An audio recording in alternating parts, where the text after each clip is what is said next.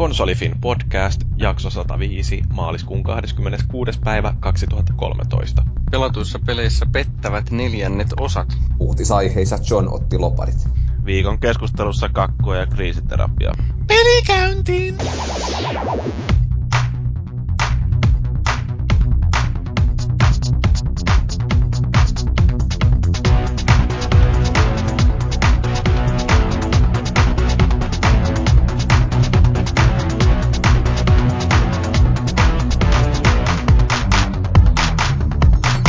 Okei, yritetään olla rohisematta, ruvetaan tekemään Konsolifin podcastin 105. jaksoa. Tämä on aika hyvin harva suomalainen podcasti, videopeliaiheinen podcasti on päässyt 105 jaksoon, mä tiedän yhden toisenkin.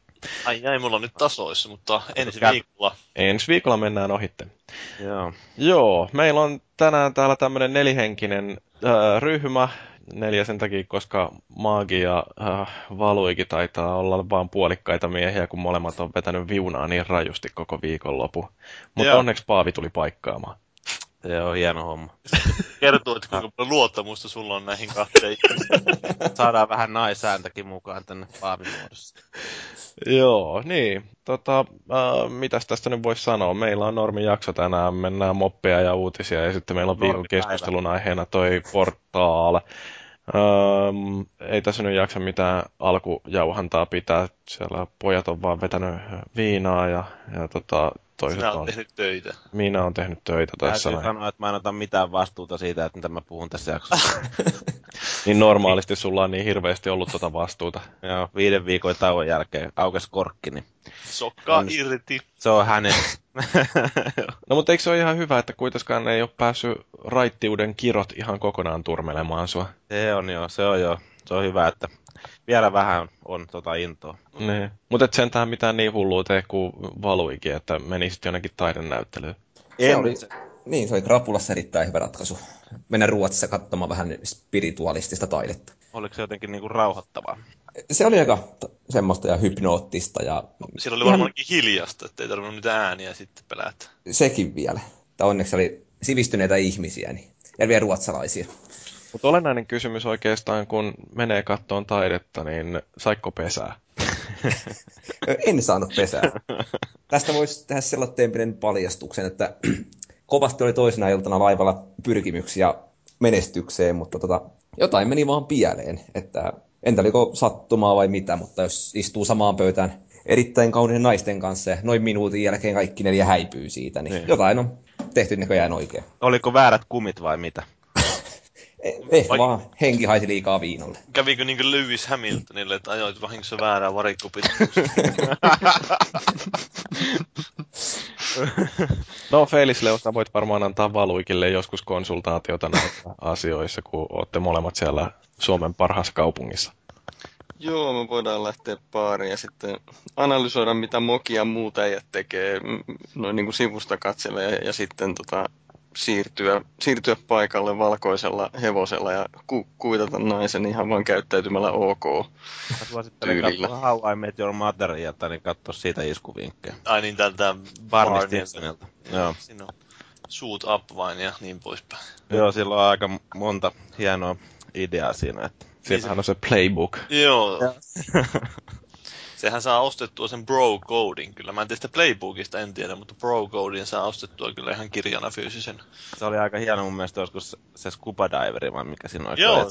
Se oli aika monimutkainen suunnitelma. No oli silloin aika montakin aika monimutkainen. No mutta se jahtihan on tietysti olennainen osa sitä hupia, että kyllä. Lopputulos on sitten vaan bonus siinä. Kirsikka kakun päällä niin sanotusti. No, mutta ruvetaan näitä kirsikkaosia tässä ennen kuin päästään kakkuun, niin käymään läpi. Te aloitetaan vaikka tuosta moppista. Siellä meidän Ruotsin matkaa ja Valuikin, vai missä päin sä oot oikein matkustellut? Niin. Tukholmassa kävin viikonloppuna. Niin, no, sä oot pelaillut slaikkaria. Joo, Sly 4. Vitalle sain jonkun ennakkokoodin jo tammikuussa, mutta kehotettiin pelaamaan sitä vaan ensimmäisen kappaleen verran, joten nyt sitten kun tuli toi Pleikkari 3 koodikin, niin, tai se levy, niin vähän enemmän alkanut hinkkaamaan. Ja se, mistä mä sinä olen kyllä hirveästi tykännyt, on toi crossplay-ominaisuus. Eli käytännössä pystyy pelaamaan 1-1 niin Vitalla tai Pleikkarilla tallennus vaan pilveen ja sieltä sitten lataa toiselle alustalle ja homma jatkuu töissä tai junassa tai missä jatkuukaan ja näin. Mutta se, että ne on tehnyt sen kyllä Sly 4:ssä niin hyvin huonosti. Eli jos nyt lähdetään siitä, että ne tehtävät on niin kuin ihan naurettavan pitkiä. Eli tuossa junassa, kun te pelaili tänäänkin, niin puoli tuntia kestää keskimääräisesti yksi tehtävä, joka on niin kuin vitale aika paljon. Mm. Koska yleensä kun käsikonsolin avaa, niin se on vähän semmoinen lyhyempi sessio. Eikö siinä pysty tallentelemaan sitä tai mitään silleen kesken? Mä en oikein löytänyt mitään sitä fiksua, ja totta kai nyt niin kun tehtävät otan loppuun asti, kun me aloitetaan, niin joo. Semmoinen vähän tavaksi. Mutta se on niin kun, se toimii pleikkarilla pelattuna kyllä, mutta vitalla vähän huonommin. Ja.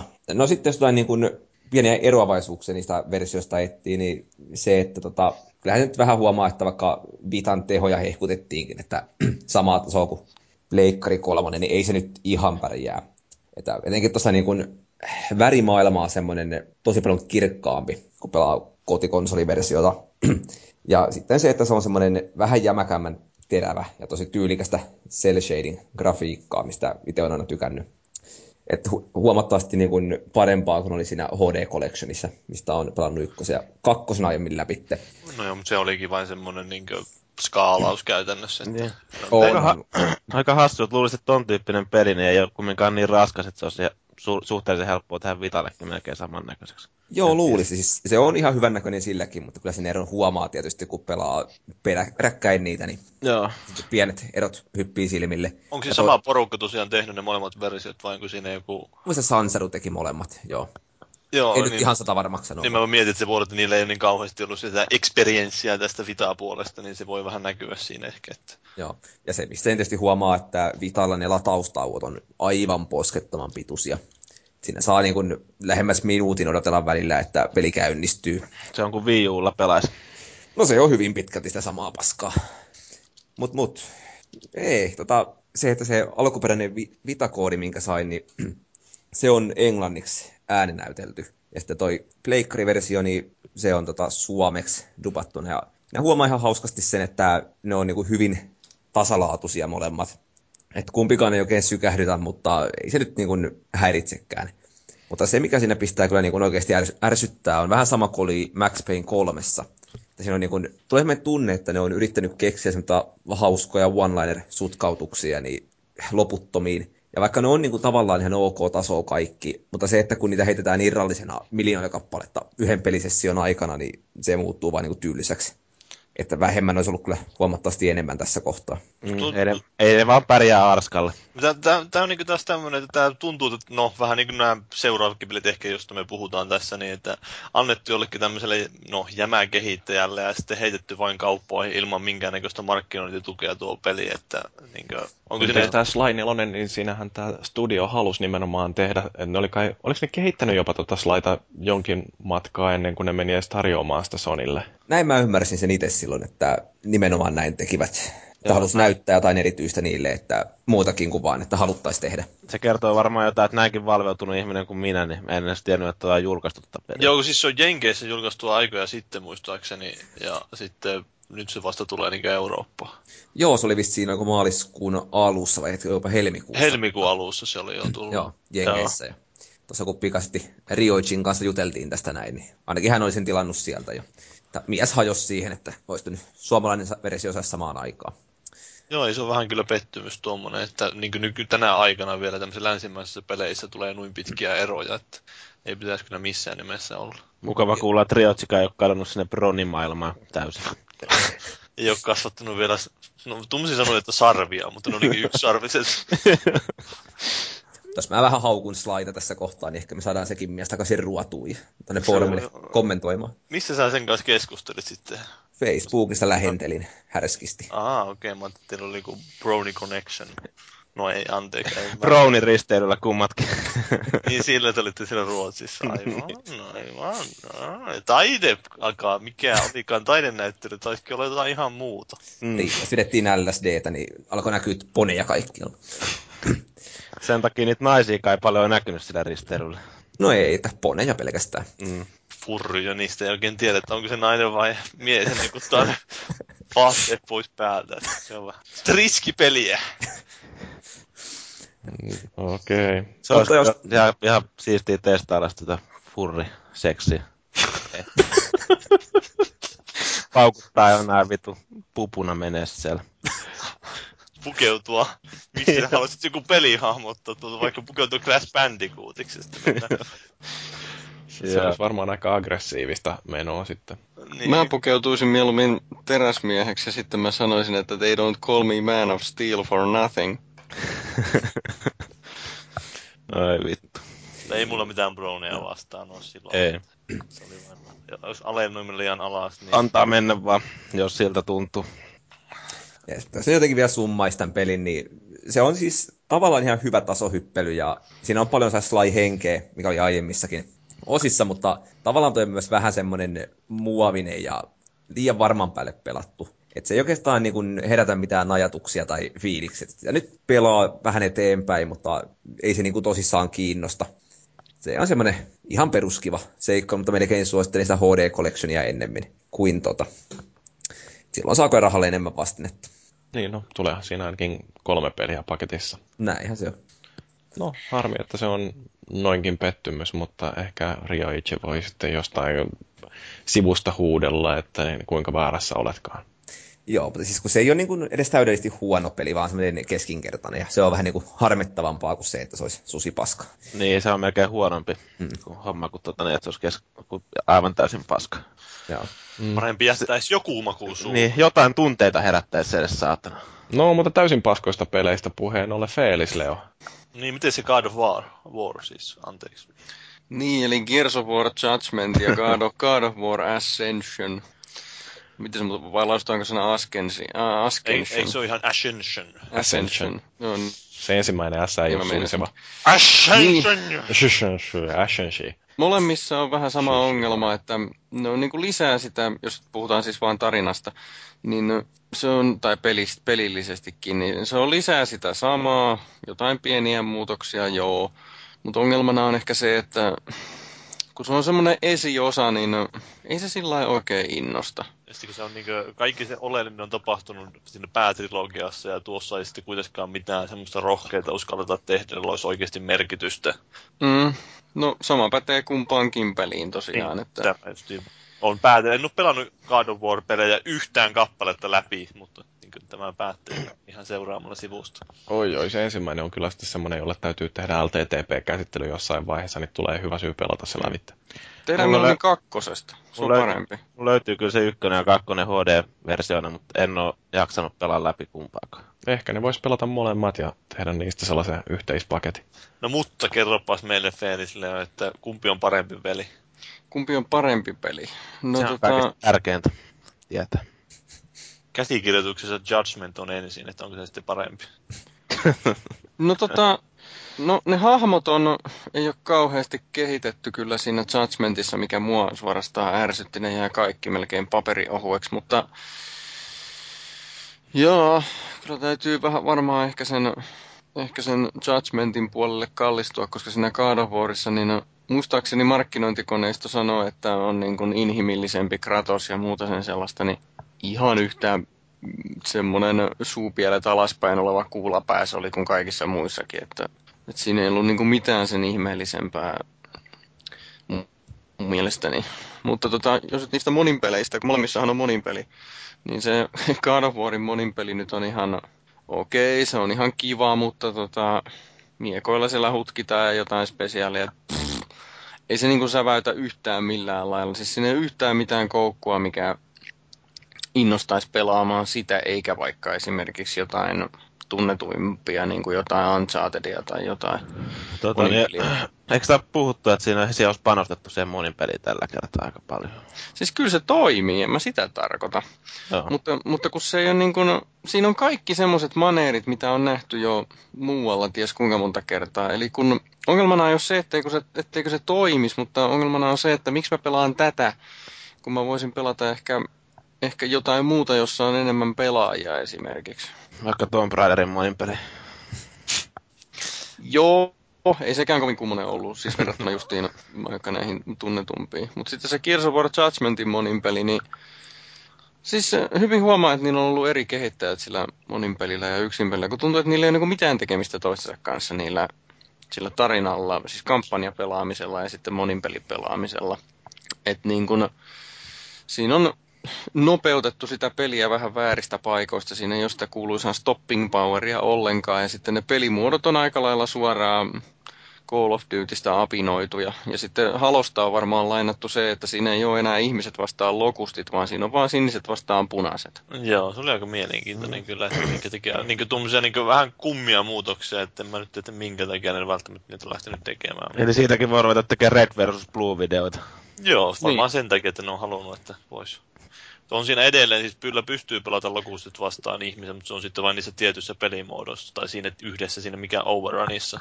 Että sehän on vähän niin kuin se Beast Mode-setti. Mutta Beast Mode plus Horde Mode, ne on niin yhdistetty. Että ja sitten vielä Battlefieldin Rush. Niin, sekin vielä. Ja Call of Dutyn Domination on ihan juuri se. Lupaavalla. Niin, siinä on otettu näiden kaikkialta vähän tuommoiset, että tuolta ja pistetään ne samaan pakettiin. Eli kun mä oon aina hehkuttanut sitä, että kun meillä on Battlefield ja meillä on Kodi, niin sitten se Kiersopori on tarjonnut vaihtoehdon näille, että se on ollut selvästi sitten hidastempoisempi ja no ylipäätänsä erilainen, se on kolmannen persona ja sitten se on nimenomaan, siinä on pitänyt tarkasti tähdätä ennen kuin ampuu ja tälleen, niin se on painottanut se, ei reaktionopeutta, vaan sitä ennakointia ja tiimityötä, niin mun mielestä nämä God of War, kun Kiersopori on nyt lähentynyt tällä Judgmentilla kohti sitä Kodian Battlefield-kansaa, niin ei se ole oikeastaan enää niin merkittävästi vaihtoehto. Minkäs arvosanaa sä muuten heitit tälle tuonne Game Reactorin? Annankohan mä 7. Joo. Se oli muuten hyvä, kun katselin tuolta Xbox Suomen sivulta, että siellä oli listattu niitä hyviä arvosteluita, mitä tää oli saanut. Ja oliko siellä IGN, paljon se oli 8,5 vai? 9,2 Ja sitten ei ollut IGN Suomeen listattu sinne ollenkaan. No eikö siinä mä annoin sille tosiaan 7,7. Vähän ihan tämmöistä pientä eloa siinä arvosanassa. Että joo. Mä vähän katselin sitä niiden arvosta, mitähän ne on syönyt siellä, kun ne on tuo antanut. Se oli vielä hyvä, kun siellä oli joku vielä käynyt kommentoimassa sinne perään, että mikä se oli IGN Suomen arvosana. Vihaks killi sua nyt. No enpä tiedä. Kyllä se siitä Twitterissä mainosti sitä arvostelua. Joo. Mites Pellu, meinaaks tää nyt sitä, että toi Judgment ei saa sua siirtymään Gears 3:n nettipelistä pois? No en mä usko, että siihen Gears 3:een nyt on enää ihan hirveästi paluuta, koska no nyt on toi uusi, plus sitten se, että kun mä oon saavuttanut kaiken siinä 3:ssa. Että ja sitä paitsi hyvällä porukalla, niin se Overrun, jossa on siis lokustit vastaan ihmiset, ja sitten periaatteessa Horde, eli Survival nimellä, jossa siis ihmiset puolustautuu lokusteja vastaan, niin ne on ihan jees. Että niitä varmaan tulee pelattua, mutta kyllä mä yritän varmaan muutaman viikon hyvällä porukalla sitä versus monin peliä, mutta jos ei se sitten tunnu niin kuin mitenkään päin mielenkiintoiselta tai palkitsevalta, niin antaa olla sitten. Se oli mielenkiintoista, miten ne toi siihen aika paljon niitä tämmöisiä kertalaukeavia aseita, niin kuin justiin se, mikä Marksta ja sitten oli se Bolt Rifle vai Bolt Shot vai mikä olikaan se. Breach Shot. Breach Shot, okei. Okay. Kun mä en pelannut sen suomeksi, niin mä en tiedä yhtään mikä se on nimi on. Eli siis siinä on 3 tarkkuuskivääriä nyt. Se tämä Marksa, mistä sä puhuit, niin se on aika lailla, siinä on mallina varmaan ollut toi venäläisten Dragunovi. Joo, varmaan se aika pitkälti siltä tuntuu, kun se onkin venäläisten niin kivääri siinä pelissäkin käytännössä. Niin. Ryssiä sinnekin pitänyt tunkea. No siinähän on se, ei ole kauheasti kyllä tarve miettiä, että mistä se on haettu se inspiraatio niille, että puhuu semmoisella venäläisellä aksentilla se jätkä siellä, tai se UIR-miehimys. Ja sitten ne paikan nimekin, niillä on aina semmoisia venäläisiä, että se on vähän tämmöinen rinnakkaismaailma. Näin siinä käy, kun päästään puolalaista ruoriin. Mitä vikaa puolalaisissa on? Ne teki ihan hyvän Bulletstormin. Se oli kyllä hyvä peli. Ne tekee hyviä pakastemannsikoita. Joo, niitä joita kannattaa aina syödä sillä ilman sulauttamatta missään mikrossa tai. Joo, saattaa joku hepatiitti tarttua matkaa sieltä samalla sitten. Kyllä. Mutta ei tosiaan siis, oli tuo mun mielestä aikamoinen pettymys silloin suhteutettuna siihen, että mitä otti niin ehkä Bulletstormin jälkeen, että ne vois tuoda semmoista vähän freesimpää tatsia siihen, mutta ei. Siis onhan se freesi tatsi, mutta kun se on ihan kummallisella tavalla freesi, että sieltä on, kun sitä on korjattu semmosesta, joka oli päinvastoin hiottu huippuunsa niissä aikaisemmissa, niin se niinku kummastuttaa. No mutta se mua olisi lähinnä se kampanjassa justiin esimerkiksi, että no sen mä ymmärrän, että mua ei kiinnosta kampanjassa ne mikään pomotaistelut ja tämmöiset yleensäkään Gearsissa, koska ne on aika paskoja ollut yleensä. Niin se voi haittaa, että ne puuttuu siitä, mutta...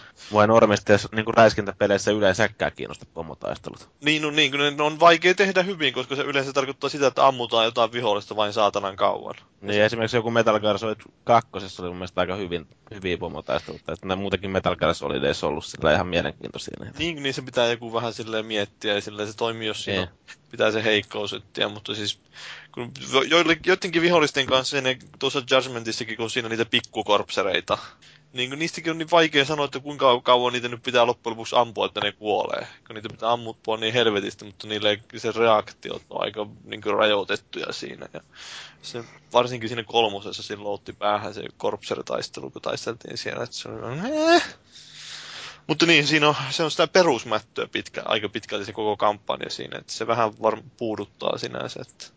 Oikeastaan mielenkiintoisimmillaan se kampanja on silloin, kun... Joo, nyt mä muistankin. Eli mielenkiintoisimmillaan se kampanja on silloin, kun siinä sen tehtävän ohella, joka on hyvinkin yksinkertainen ja yksitoikkoinen lopulta, niin kun siinä perehdytään paremmin niihin henkilöhahmoihin niin kuin syvemmin. Eli vähän sama kuin ykköskäänsissäkin, että se itse tarina on hyvin yksitoikkoinen ja yksinkertainen, mutta ne henkilöt on siinä mielenkiintoisia. Niin vähän tämmöinen hukattu tilaisuus, kun... Siinä painotetaan liikaa sitä tehtävää sen sijaan, että siinä olisi voinut keskittyä vaikka dialogin avulla enemmän niihin henkilöihin. Niin ja sitten sitä kautta, kun siinä on mukana kuitenkin se NS-neukkujätkä, niin sitä kauttakin olisi voinut enemmän tuoda sitä. Kyllähän sitä tuotiinkin jonkun verran siinä kampanjassa, eli niin kuin, että minkälainen se maailma oli ennen sitä lokustien hyökkäystä. Niin sitä olisi voitu tuoda vielä vahvemmin esille sillä, että minkälaiset suhteet niillä eri osapuolella oli kenties ennen sitä sotaa ja... Sehän kyllä tulee siellä oikeudenkäynnissäkin se tuumaa tappaa sen, mikä se olikaan se Eversti siinä. Loomis. Niin, Loomisin. Tämmönen, siinä on muuten sellaisiakin, tää on, ehkä nyt voi siirtyä kohta eteenpäin, mutta se, että siinä on semmoinen lisäosa tossa, kun pääsee... Aftermath. Vittu, nainen soittaa, voi perkele. Se on aivan hirveet. Ei vittu, kun mä en voi vastata siihen, mua vituttaa.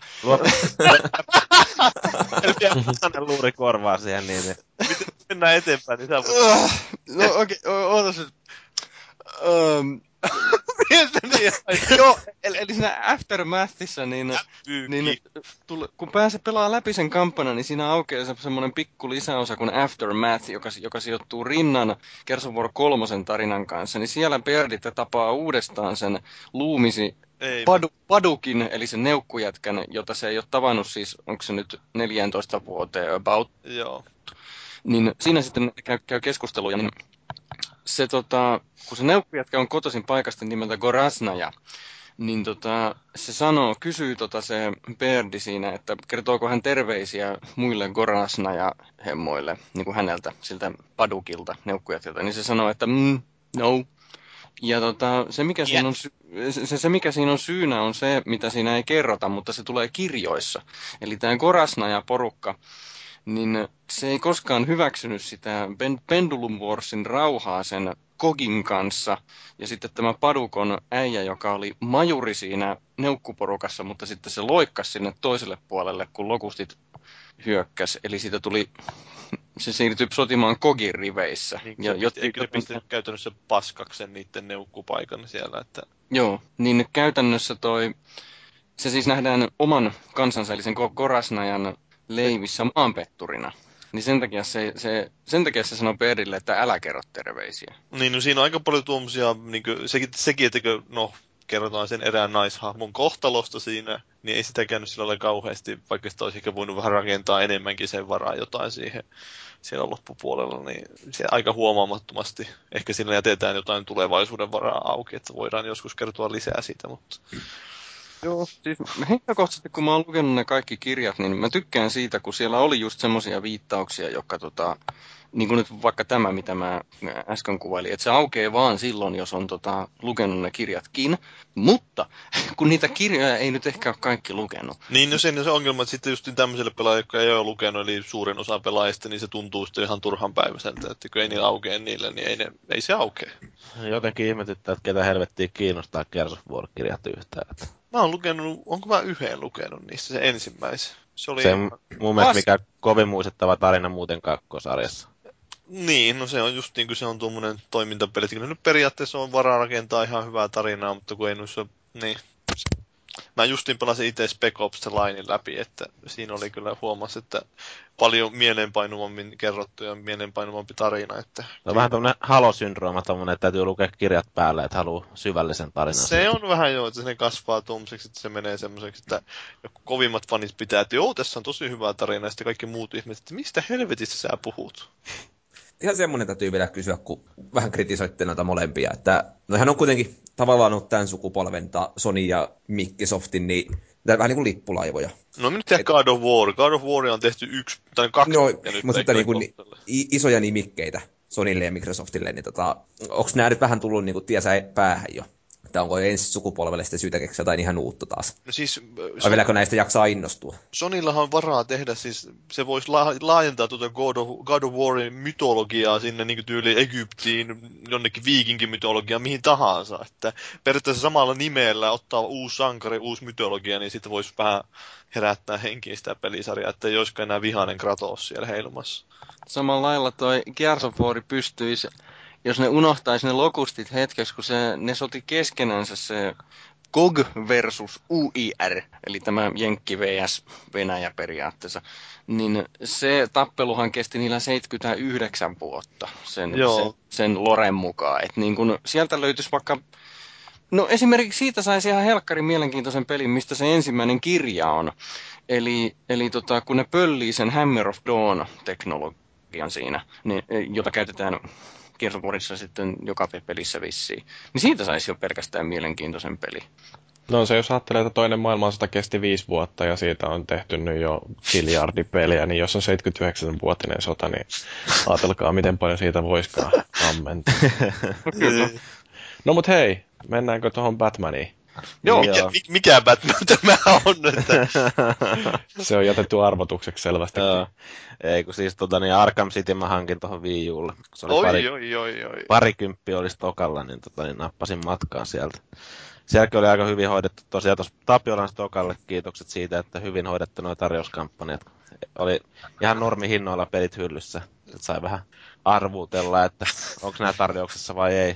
Kukaan ei ollut niille myyjille käynyt kertomaan, että hei muuten nämä on nyt sitten alennuksessa. Joo, mä kävin kysyä, että mikäs täällä on meininki, että onko teillä eri hinnat kuin tuolla stadissa, että siellä on kulma tarjoukset käynnissä. Niin. Ei, kyllä meillä pitäisi olla ihan samat hinnat. Tuli vastaus silleen, että jaa, että kyllä on ihan normihintaa tuolla hyllyssä. Mä en ole koskaan muuten käynyt Tapiolaan Stockmanilla, vaikka mä oon asunut tässä sen nyt 5 vuotta Espoossa. Mä oon käynyt siellä kerran. Joo.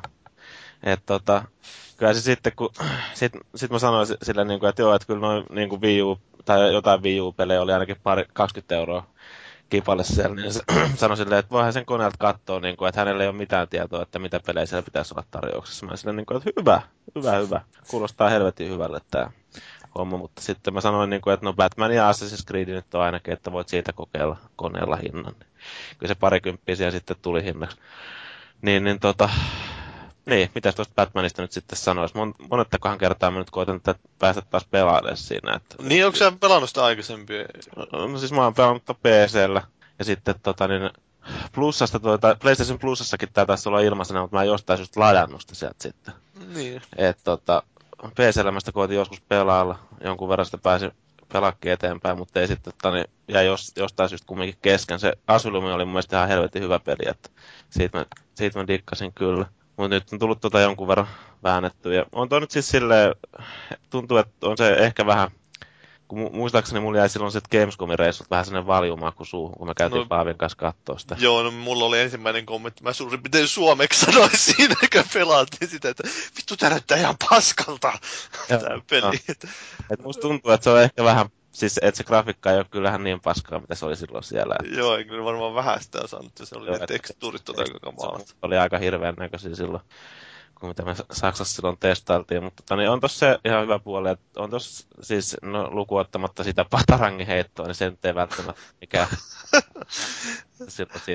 mikään niinku huippusaavutusohjailla sillä niin ohjaimella sitä patarang. Mutta joo, en mä muista, kun mä kokeilin, niin silloin sitä varmaan kuinka monta kertaa siinä testitilaisuuden heittää sitä. Sitten mä oltiin ensimmäisen kokeilemaan sitä rehellisesti niin ihan normaalisti ohjelmalla, niin ekalla menee oikein. Niin. Niin siinähän se toimii ihan hyvin siinä, kun on näitä tämmöisiä, niin kun sä tutkit niitä paikkoja ja muuta, niin sä pystyt käännellä sitä ja katsella sitä ruutua siitä, niin, ja sitten tutkii näitä, että mistä on joku luoti, vaikka siinä alussa tyyliä, että mistä se luoti on tullut ja minne se on mennyt ja näin, niin kun, että sä oot niitä rikospaikkatutkinta toimii siinä mun mielestä ihan ok sen viun pädin avulla, että...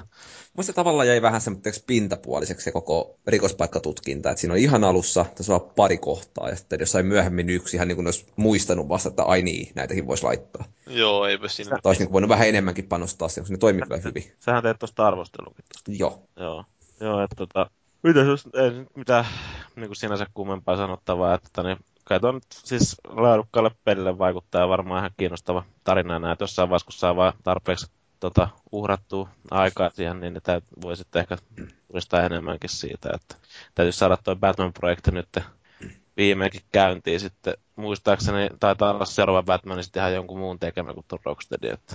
Niin, siitä oli ainakin huhuja, että joku muu tekisi seuraavaa. Olisikohan sekin sitten aivan täys paskapeli. No, eikö siitä ole hyviä merkkejä, että kun annetaan jollekin toiselle studiolle tuollainen vakiintunut franchise käpisteltäväksi, niin eihän siitä tule muuta kuin loistavaa laatua. Niin, niinpä. Mitäs muuten Vallu, ootko sä pelannut sitä Arkham Asylumia? Oon platinoinut senkin. Joo, platinoinut, vittu, sehän on aika hankala. Eihän siinä nyt, siinä on joo ne tappelutehtävät, mutta sitten kun pääsit sinuiksen mekanismin kanssa, niin ei se nyt hirveän hankalaa ollut. No eipä näistä, että se on... Se on vähän kuin tajuaa vaan sen niin kuin kerroinsysteemin, niin pääsee aika helposti. Musta tuntuu, että mä en jaksaisi pelata sitä sillä hardilla lävittä sitä itse tarinaa. Mun mielestä se on niinku haarin hyvinkin helppo. Saa tällaisen yhdessä päivässä läpitte. Se just, että kun oppii sen taistelusysteemin, niin sitten se taistelut tulee tosi helppoiksi siinä haarillakin. Että... Eihän siinä muistaakseni ollut muuta, että ne ei anna vain niitä indikaattoreita niistä iskuista. Ja... Joo, ja se oli muista paljon parempi silleen. Että tuli vähän vähemmän semmoinen pelillinen fiilis siinä. Niin, se on vähän ehkä semmoinen rytmipelimäinen, ja sitten sen, jos on ne, nimenomaan ne ilmoitukset päällä, niin sitten se aina liiankin helposti näkee sen, että milloin vastustaja hyökkää. Mm. Kumman peli sä niinku rankkaisit korkeammalle tuossa arvoasteikossa, vai pystyykö? Mä pistäisin Asylumin korkeammalle, ihan vaan sen takia, että mä pidin siitä niin kuin hyvinkin suoraviivaisesta miljööstä enemmän kuin tuossa kaupungista. Että siinä Cityssä pyöriminen oli ihan hauskaa, mutta tavallaan kuitenkin olihan siinä sitä lääniä vähän liiaksi. Mulla on ehkä vähän sama fiilis, että se on, saattaa olla yksi syy niin siihen, että minkä takia mulla on jäänyt aikaisemmin kesken toi peli. Että jotenkin ei ole jaksanut sitä kaupunkia siinä, vaikka Asylumissa oli niin paljon mukavampaa, kun se oli tosi aika suoraviivainen, vaikka oli siinäkin siis silleen vaihtoehtoja tehdä tai edetä niin kuin eri tavalla, mutta niin, joko hiljaisesti tai... Joo, siis kun ei siinä Cityssäkään ole mikään... Niin kuin... Jos haluaa mennä vaan tehtävästä toiseen suoraan, niin silloin se on hyvin suoraviivainen tietysti, mutta se tarjoaa mahdollisuuden, jos haluaa kerätä kaikkea, niin kuin mä yleensä tapaan tehdä. Niin. Se mua ärsyttää just, niin kuin ehkä just jonkun verran, kun mulla on itsellä semmoinen joku syndrooma, että täytyy pakko niin kuin koettaa kerätä kaikki mahdollinen, niin sitten kun sä lähdet haahuilemaan tekemään niitä kaikkia kerättäviä juttuja, niin sit sä et välttämättä niin kuin pääse siitä pääjuonessa paljon paskaa. Niin, mutta ainakin tuossa Arkham Asylumissa, niin se niiden Riddlerin arvotustenkin kerääminen, se oli aika mielenkiintoista. Siis, että se ei ollut pelkästään sellaista, että täytyy yrittää etsiä joku palikka, ja sitten kun niitä kerää 150, niin sit niitä on kerätty 150, vaan se oli ihan just sellaista, että siinä täytyy oikeasti miettiä vähän, että mitenköhän tämä nyt, mitä tämä arvotus tässä tarkoittaa. Joo, se oli siinä hyvin, mutta taas Cityssä mennään vähän siihen, että kun siellä kaupunki palaa ja kaikki on päin helvettiä, ja sitten yhtäkkiä Battis meneekin tekemään jotain lentoharjoituksia, koska ne on niin kuin sivutehtäviä olemassa siellä. Niin se niin kuin vähän tappaa sitä tunnelmaa siinä. Joo, ne on vähän mielenkiintoinen valinta kyllä. Nekin voisi paremmin rytmittää silleen, että jos se tarina on niin kuin vähän semmoisessa rauhallisemmassa tilanteessa, niin ne olisi silloin tehtävissä siellä ja sitten pelin jälkeen vasta. Mutta ei silloin, kun se niin kun sotii sitä kiireistä kriisitilannetta vastaan, mikä siinä on päällä. No, mites muuten, kun sä oot et sä pelannut pleikkarilla ja boksilla, ei kun pleikkarilla ja viiolla tämän kummallakin. Molemmilla jo. Joo, niin kummalla on parempi versio. Jaa. Ei nyt ole siis suurta eroa. Wii Ulla oli ne pari omaa hauskaa niksiä, mistä tykkäsin kyllä, mutta ostaa kumman tahansa, niin rahoille saa vastinetta. PC-version kun ostaa, niin. Joo, no kyllä se PC-versio ainakin graafisesti on paremman näköinen. Mm. Ja on se ihan siistiä, kun se pyörii silloin niin yli sen 30 freimiä, niin sen taistelut on semmoisia oh yeah. Eikö siinäkin ole semmoisia asetuksia, että siinä saa PC aika hyvin kyykkyä? Joo, tässä, siis se on aika kustuneet, kun DirectX tuet sieltä. Että. Joo. Mutta en minä tiedä, että Batman on hyvä peli. Mikäs siinä oli se joku fysiikkajuttu? Siinä oli varmaan PhysX vai mikä se oli? PhysX siinä, joo. Piti sanoa vielä sen verran, että tietysti vähän epäreilua sinänsäkin verrata sitä ekaa Batmania ja tokaa Batmania. Monesti kuitenkin se ensimmäinen Batmani tuli aika puskista ihmisille. Niin oli, joo. Ja sitten toisella oli sitten kauheat odotukset sen ekaan pohjalta. Että siinä mielessä se on vähän semmoinen epäreilu asetelma. Mutta Jyri, saatana, kerro meille Mass Effect 3. Niin, no siis mä nyt vihdoinkin käynnistin Mass Effect 3. Sehän oli PlayStation Plusassa nytten ilmatteeksi ladattavana pelinä koko... Oletko pelannut ne aikaisemmat? Siis on mä ykkösen ja kakkosen pelannut, joo. Ja mutta niistä on kyllä molemmista aikaa. Ja mä en itse asiassa tässä nyt lähtenyt ollenkaan sitä yksin peliä pelaamaan, että tuolla Pappaklaanin puolella, eli Old Gamer Societyssä, niin siellä yhtäkkiä jengi havahtui siihen, että hei, että PS Plusassa tuli Mass Effect 3, siinä on kooppimahdollisuus, ja sitten siellä vaan keksittiin, että hei, tätähän täytyykin pelata. No, mä oon nyt sitten muutamana iltana sillai hypännyt tonne linjoille ja löytänyt sieltä sitten 3 kaveria, että ollaan sellaisella 4 hengen jengillä aina vähän vaihteleva porukka, mutta kuitenkin aina on kavereita löytynyt. Niin onko sä SPH siellä Pappaklaanissa? Ei taida olla, kun eihän se harrasta tuota pleikkapuolta juurikaan. Niin joo. No, kyllä siellä tietysti boksilaisiakin. No, mutta anyway siis... Niin, tuli vaan siitä mieleen, kun eikö se ole niin jauhannut aika paljon tämä massan kooppia tai mikä tämä horri nyt onkaan sitten. Se jossain jaksossa ainakin puhuu siitä silloin. Joo, kyllä se sitä on pelannut. Joo. No, mutta siis tämähän on taas kerran sellaista aika loistavaa kooppia. Mä siis yllätyin ihan, että miten laadukasta se on, että kun noita nyt on joitain koopitteluja tullut testailtua. Gearsiahan me silloin kerran hakattiin ja sitten jotain Unchartedissa ollut. Sokomia oli kans ihan, se voisi olla ihan kiva joskus uudestaankin, mutta niin, no, pelattavaa on niin paljon. Mutta siis tämä Mass Effect yllätti sillä, että siinä on semmoinen aika tuore tapaus, että siinä on tietysti näitä tällaisia, että hordeja tulee päälle ja viholliset muuttuu aalto aallolta kovemmiksi, mutta et siinä aina välissä tulee niitä sellaisia ihan tavoitteellisiakin tehtäviä, että milloin täytyy käydä saattamassa joku ruputti paikasta A paikkaan B ja sitten välillä hakkeroidaan jotain terminaaleja ja välillä käynnistellään jotain ihme linkkitorneja. Ja nämä on niin kuin sellaista piristävää vaihtelua siihen pelkän tappamisen väliin. Mutta sitten tietysti se, että kun siinä on useita eri ympäristöjä ja paljon erilaisia vihollisiakin, että siellähän tulee näitä kollektoreita tai gethejä tai mitä sieltä aina tuleekin, niin että se pelkästään niiden vihollistenkin erilaisuus siinä jonkin verran tuo sitä vaihtelua tuohon peliin. Ja se, mistä mä kanssa tykkään, että se ei ole sellainen loputon horde. Mä en ole ihan varma, että miten se jossain Gearsissa esimerkiksi on. Että onko se niin kuin... Siinä on ne 50 aaltoa. No okei, no se on sitten käytännössä loputon, kun en mä koskaan sinne 50 ei kuitenkaan pääsisi. Niin tässähän on vaan 10 kierrosta ja sitten sen jälkeen, kun se 10. kierros on ohittanut, niin sitten tulee tämä extraction-vaihe, jossa ilmoitetaan, että hei, meillä toi dropshippi tulee hakeen teijät, että kerääntykää landing zoneille ja sitten siinä... Yritetään taistella näitä vihollisia vastaan niin kauan, kunnes dropshippi tulee, että se kuitenkin loppuu tuollain nopeasti, että ne kierrokset on meillä aina jotain sellaista tyyliin 15-25 minuuttia, mikä on ihan mukava hallittavan mittainen aika. Ja sitten sieltä tulee sekä expoa, että hahmosta tulee pikkasen kovempia sitten krediittejä, että voi ostaa lisää varusteita. Mutta nämä krediitit on sillain mielenkiintoinen, että kun siinä on tosiaan tätä pelin sisäistä rahaa, jolla voi ostaa kaikenlaisia boostereita ja sitten siellä tulee tehokkaampia aseita ja erilaisia hahmoluokkia aukeaa. Niin jos joku ei jaksa pelata sitä itse peliä, niin sitä, näitähän voi ostaa ihan rahallakin ja onko se sitten 2 tai 3 euroa aina, että mitä ne eri paketit maksaa. Niin siinä tuli vähän sellainen häijymaku suuhun, kun katseli sitä, että okei, tämä periaatteessa on kuitenkin 60 arvoinen paketoitu peli. Niin sitten siellä on tällainen rahoitusmalli, joka paremmin sopisi johonkin free-to-playhin.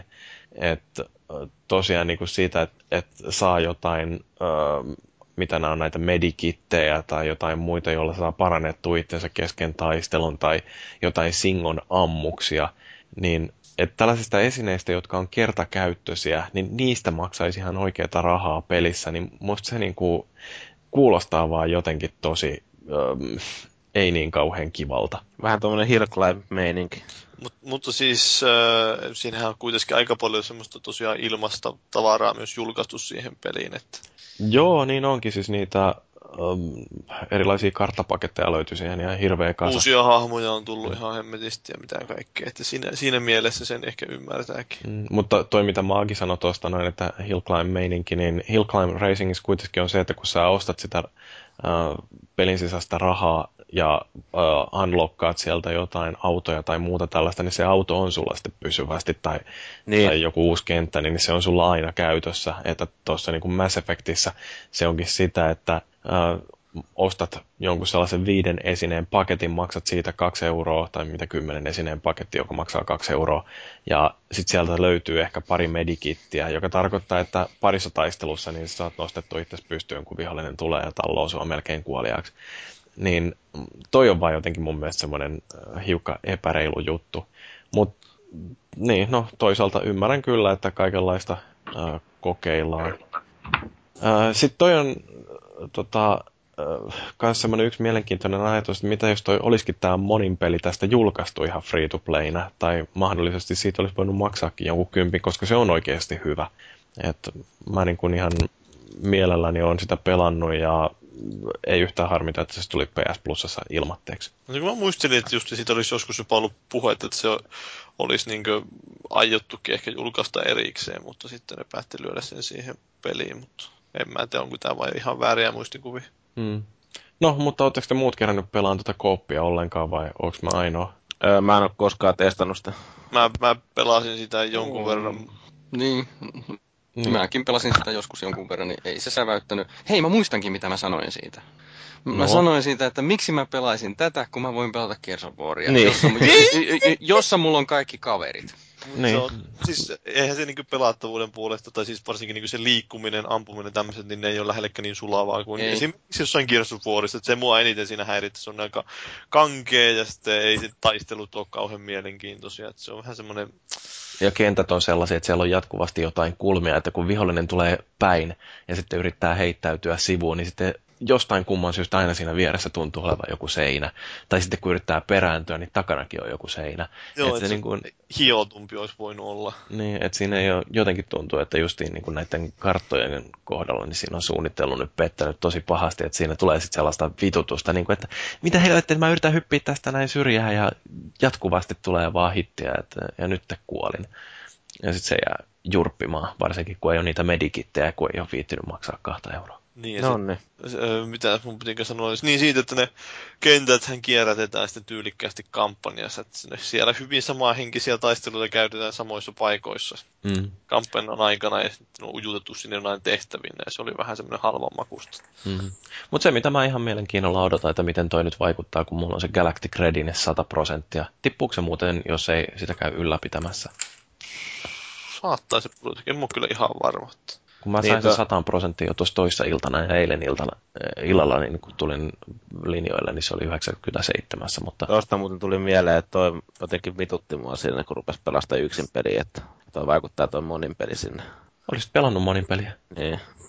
Se oli ihan hyvä. Sellaista paskaa. Mutta siis ei sitä monin peliä nyt mitenkään siihen tarvinnut niin kuin lopussa, että jos sinä tekee yksin pelissä kaikki tehtävät, niin...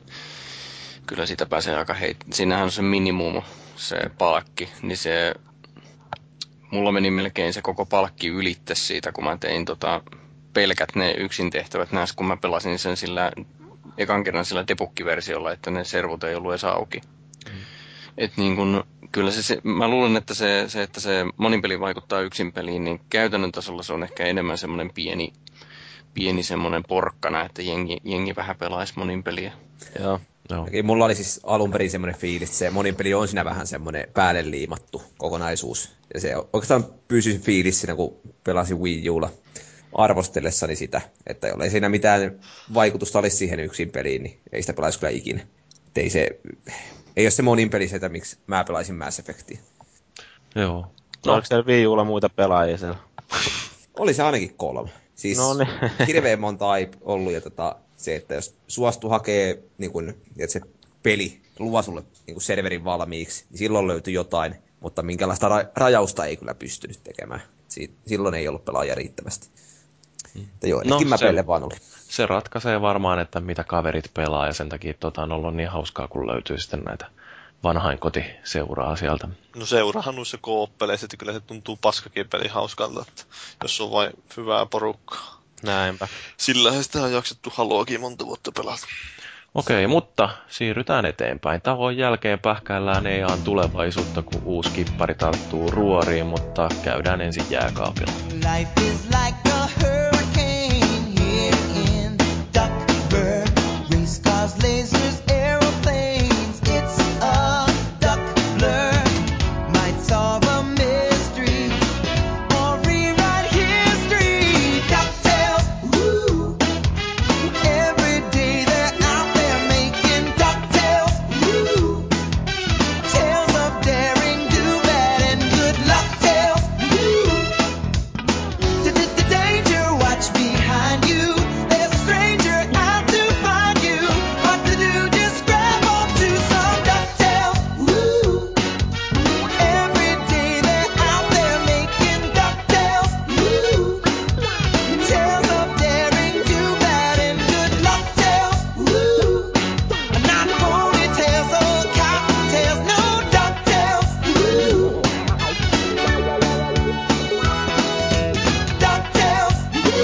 Okei, aloitetaan uutiset nopeasti ennen kuin maankin tulee paikalle takaisin.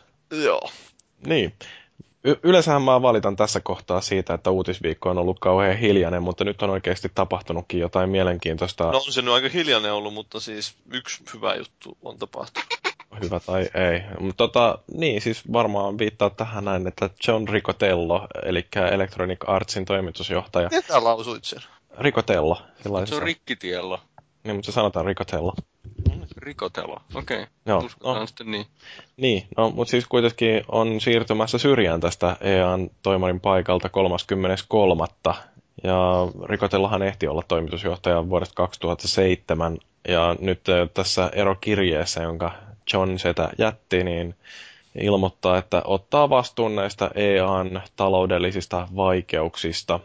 Ja tätä nyt sitten on puitu useammassakin eri lähteessä, muun muassa Rock Paper Shotgun on arvioinut, että tämä, minkä takia toi Riccatello sai lähteä, niin on osittain sitä, että pyritään rauhoittelemaan sijoittajia, koska toi EA:n osakekurssi ei ole viime aikoina ollut mitenkään hirveän kovassa nousussa. Et, niin, oliko tämä nyt sitten potkut vai oliko tämä eroaminen? Joskushan se voi olla, että toimitusjohtajahan oikeasti toteaa, että mä en pysty enää tätä kurssia kääntämään, että jonkun muun täytyy ottaa tästä vastuu. Jätti uppovan laiva. Niin. No mutta Paavi, oliko tämä sun mielestä muka hyvä juttu? En mä sitä väittänyt, mutta siis tää oli mielenkiintoinen uutinen. Ja huono ihminen, niin sen takia hyvä, että lähti. Siis no olihan tuo sinänsä mielenkiintoinen pomo, että se on puhunut paljon, että se on niin itsekin tunnustautunut jopa pelaajaksi, että pelannut vissiin pelejä ja sillä on ollut vähän pelikokemusta, että mitä nyt on haastattelulla lukenut. Että monilla noilla muilla pomoilla tuntuu välissä, että niille ei ole minkäänlaista kosketusta tähän varsinaiseen pelaamiseen. Niin. No, siis ei mitään todellisuuden tajua. Niin. No mutta jos ajattelee, että tässä niin, mitä on viime aikoina tapahtunut, niin ensinnäkin siis EA Sports on epäonnistunut NBA:n kanssa, että ne ei ole pystynyt 3 vuoteen julkaisemaan uutta peliä.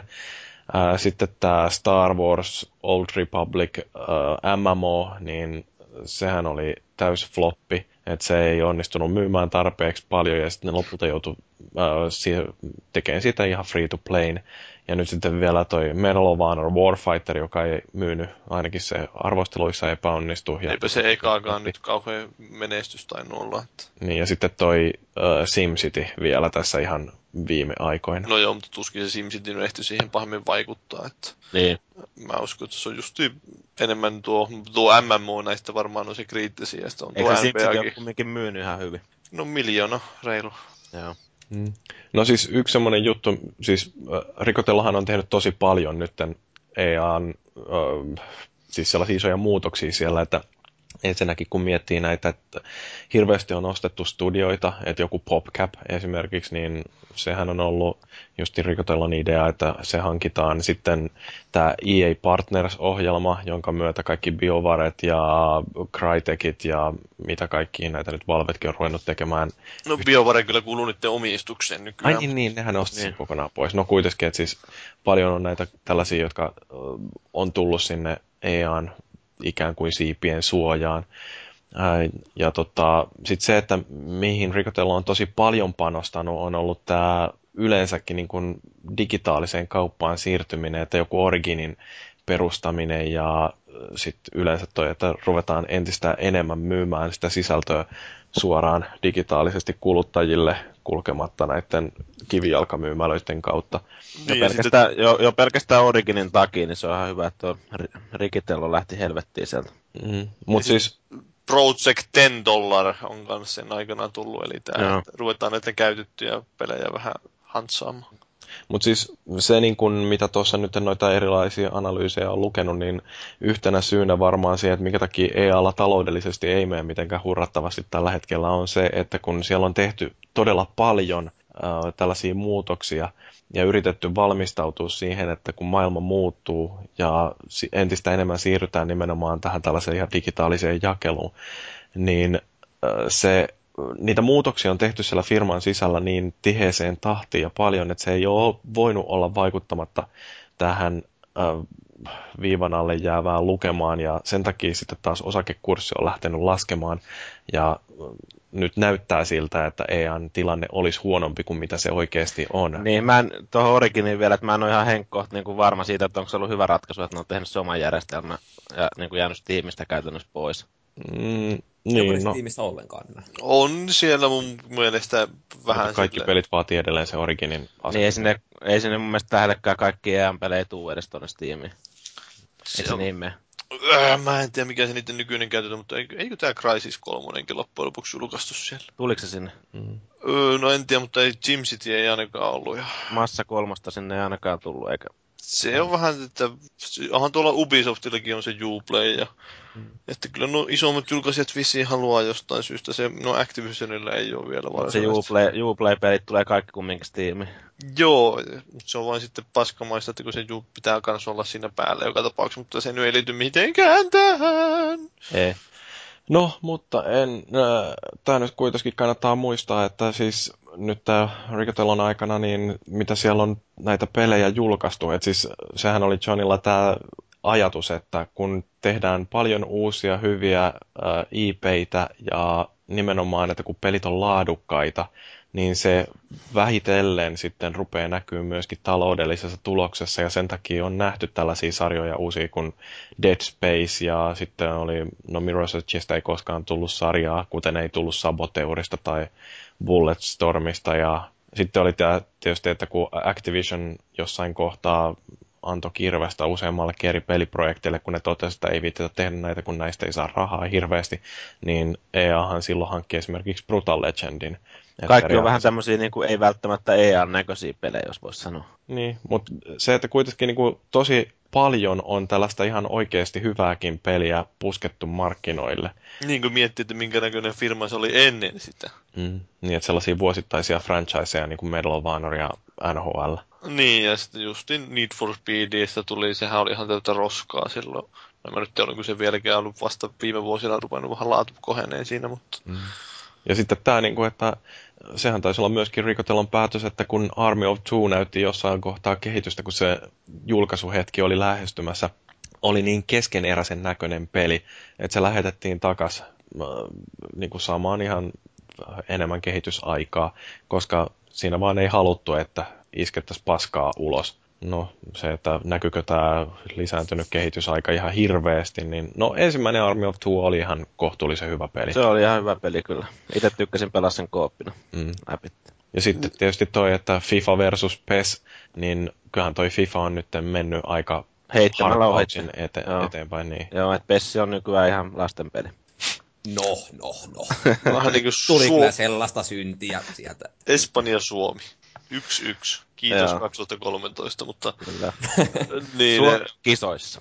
Suomi on kisoissa, kyllä Ranska on lyöty, mutta tämä on niin kuin, että mihin tätä EA tästä nyt lähtee vertaamaan, ehkä parhaiten voi verrata, niin totta kai Activision, joka on niin kuin varastanut EAlta tänne ykkösjulkaisijan titteliin, ja katsoo minkälainen meininki Activisionilla on, niin niillä on nimenomaan nyt niin kuin se tyylin 3 ehkä semmoista franchisea, joka vetää sitä rahaa oikeasti. Että siinä on Skylanders, Call of Duty, ja sitten no, Blizzardilta on nämä Starcraftit, Warcraftit ja mitä nyt kaikkea onko. Mutta niin kuin, että siellä on paljon tiiviimpi tämä joukko pelejä, jotka oikeasti tekee sitä rahaa, kun taas EA:lla ei ole yhtäkään tuommoista. FIFA on varmaan lähimpänä. Ja NHL. No joo, kyllä! Sitä myydään se 16 kappaletta vuodessa, kaikki ostaa maankin ennakkoon, kun luulee, että... Kaikki Suomessa. Mutta siinähän oli jossain kohtaa tosiaan niin kun, sellaista ihan goodwilliäkin pelaajien suunnalta, että kun tuli näitä Dead Spaceja ja Mirror's Edgeä, niin silloin ajateltiin, että nyt EA:lla on sillai, ne on uusinut kasvonsa ja nyt menee hyvin, mutta sitten jossain kohtaa, niin, ja Gamasutrassa, niin siinä oli arvioitu myös tätä rikotelon aikaa, niin siellä löydettiin tällainen käännekohta kuin Beatles rockbändi, joka oli sellainen taloudellinen epäonnistuminen, että sitä povattiin, että tämä myy aivan perkeleesti, kun rockbändi oli silloin suosionsa huipulla. Ja sitten tuollainen Beatles, joka on kuitenkin yksi musiikkihistorian kovimpia bändejä, niin niiden musiikkia isketään sinne. Niin, että sen olisi pitänyt kaiken järjen mukaan myydä aivan sikana, mutta se ei myynytkään ja se oli sitten semmoinen iso epäonnistuminen ja siitä lähti sitten jotenkin vaan kääntymään toi kurssi alaspäin, että ei oikein toivottu tästä notkahduksesta. Tavallaan olisiko vähän ihmetellä tuota, että Beatles, niin me löydetään myydä pelikansalle jotain megatuotetta. No mutta mieti rockbändiä. Niin, mutta siis se, että niin kuin rockband on iso nimike, mutta varmaan Beatles puhuttelee aika harvoja nykyaikana, niin kuin, jotka pelaa. Tai niin kuin aktiivipelaajia. Mutta siis kuitenkin rockbändihän oli sellainen, joka toimi myöskin kasuaaliyleisölle. Ja sitten kun heitetään tällainen, siis kun mietit, että kelle sitä yritettiin saada suurille ikäluokille, jotka on kuunnellut Beatlesia joskus nuoruudessaan, ja sitten tuollainen tosi helposti lähestyttävä peli, että on oikein näköiset soittimet, ja siinä pystyy laulamaan ja kaikkea tämmöistä, niin kyllä mäkin olen aika yllättynyt, että se ei myynyt enempää. Millä vuonna se julkaistiin? Nyt mä heitit pahan. Mä rupesin miettimään, että minkälaiset laitekannat ja mikä se tilanne yleensäkin, että olisiko se sitten ehkä ollut paremmat mahdollisuudet, jos se olisi tullut myöhemmin. Mutta mietin vähän, jos siinä olisi ollut keulakuvana tai Katy Perry ja Nicki Minaj tai Britney Spears tai Justin Bieber. Joo. Oh, chicka bow wow. 2009. Joo, no siitä nyt on jo 4 vuotta, että... Kyllä se unohtanut, että sellainen peli yleensä oli olemassa. Joo, kyllä sitä on myyty aina välissä katsonut, niin joskus ollut tuolla jossain halvennuksessa myyty viime vuosina noita paketteja pois varastoista. Joo, kyllä mä mieluummin semmoisen kotelon nappaisin matkaan, missä olisi Nicki Minajin leveä perse siinä. Olisiko siinä sillä paketissa semmoinen muovinen perse sitten? Ei olisi mitään soittimia, vaan siellä olisi muovinen perse. Voisi rummuttaa sitä vähän sen. Mutta joo, Penny Arcade Reportissa sitten oli vähän kanssa ajatellut, että mitähän tämä nyt tarkoittaa, ja muun muassa seuraavasta toimitusjohtajasta epäiltiin, että nyt kun tämä vaihdos johtuu ainakin osittain siitä, että toi myynti ei ole ollut kauhean huikeata, niin nyt seuraavalle toimitusjohtajalle annetaan entistä vapaammat kädet tehdä nimenomaan tulosta keinolla millä hyvänsä. Ja pelaajillehan tämä tietää kaikkea kivaa. No siis se varmaan tarkoittaa, että kaikki ne asiat, mitä on EA-peleissä vihattu, niin niitä tullaan näkemään entistä enemmän. Microtransactions. Niin ja siis takuuvarmoihin hitteihin panostaminen ja todennäköisesti kaikki sellaiset projektit, jotka ei näytä, että ne myy ihan hirveästi, niin niitä ruvetaan kuoppaamaan, että ei siis... Jos nyt ajattelee, että mitä rikotelon aikana on nähty, niin siellä on ollut sellaista kokeilua ja yritetty nimenomaan tehdä laadukkaampia pelejä ja tuoda uusia IP:itä, niin jos nyt uusi toimari sitten otetaan sellaiseksi, joka nimenomaan katsoo vaan sitä tulosta, niin eihän se ole pelaajalle hyväksi. Mä ajattelin, että Maagikin voi ruveta jo ottamaan niitä säästämään rahaa, että seuraavassa NR:ssä pitää nostaa uusi kiekko, kun kiekko lentää katsomaan. Joo, no EA:n pörssikurssihan pikkasen nousi sitten, kun tämä erouutinen tuli. Ja sitten näitä seuraajia on ruvettu kanssa epäilemään, että ketä sieltä nyt voisikaan kaivaa. Ja Joystick esimerkiksi oli aika varma siitä, että Peter Mooresta olisi nyt sitten tulossa uusi EA:n pomo. No sehän on aika karismaattinen herrasmies, mutta en mä tiedä, onko se sitten oikea mies siihen linjaamaan tuommoista kovaa bisneslinjausta sinne. No eikö se nyt jo sekana on melkein tappanut? Niin, no ehkä se tappaa sitä EA:n nyt. Tai ainakin Dreamcast. Jotain tatuointia, se varmaan pitää sitten hommata. Se on hyvä saattohoitaja. Niin, no mutta siis mitä luulette, mihin suuntaan ei tästä nyt lähtee sitten, että mitä nähdään tulevaisuudessa? No sitä, mitä sä sanoit justiin, että vähän enemmän, mä veikkaan justiin sinne Activisionin suuntaan, että ei julkaista niin paljon pelejä, ei niin paljon uusia, vaan julkaistaan tätä tuttuja sarjoja enemmän. Että no, onhan se nyt oikeastaan viime vuosina vähän enemmän tai vähemmän sitä ollut jo, että ei ole tullut niitä varsinaisia uusia pelisarjan julkaisuja, että... Pyritään ne rasvat leikkaamaan pois. Tietysti niillä on se ongelma, että niiden pitäisi löytää, niin kuin, niillä ei ole vielä mitään tuommoista Skylandersia tai vastaavaa, joka oikeasti sitä rahaa takoo. Niin niiden pitää yrittää löytää. En tiedä, yrittääkö ne tehdä jostain FIFAsta semmoista sitten tai muusta. No onhan FIFA nyt ollut pitkään jo semmoinen. No ei, mutta siis niin kuin oikeasti sillä lailla, että ne yrittää jotenkin vielä ottaa lisää rahaa irti siitä. Mites toi Bäfä? Niin, no sekin ei se on mun mielestä pärjännyt lähellekään Call of Dutylle myyntiluvuissa. Että onhan se nyt ihan menestynyt totta kai, mutta on se nyt selkeästi jää jälkeen sitä myynneissä. Niin onko siinä sitten se just, että kun Battlefield on kuitenkin perinteisesti enemmän PC-peli, ja nyt kun konsoleilla myydään enemmän, niin se sitten on kärsinyt siitä PC-historiasta ja osittain myöskin siitä, että se edelleen optimoidaan nimenomaan PC:llä. No. Mä taas luulen, että se on enemmän sitä, että Bäfä on vähän niin kuin rakennettu tuotteena vakaammalle pohjalle. Se ei ole semmoinen kuin Call of Duty, että joka ikinen vuosi pitäisi pukata uutta tuotossa suurella hypellä, vaan ehkä se on niin kuin kestävämmällä pohjalla. Että siitä voidaan nauttia vielä niin kuin useampanakin vuonna. Se on sinänsä mielenkiintoista, kun hän vasta puhuu justin tuo vanhan sen Johnson tämä puheli siitä, että miten aikoo handata, vai oliko se joku muu niiltä, että miten aikoo tulevaisuudessa tämän Battlefieldin hoitaa.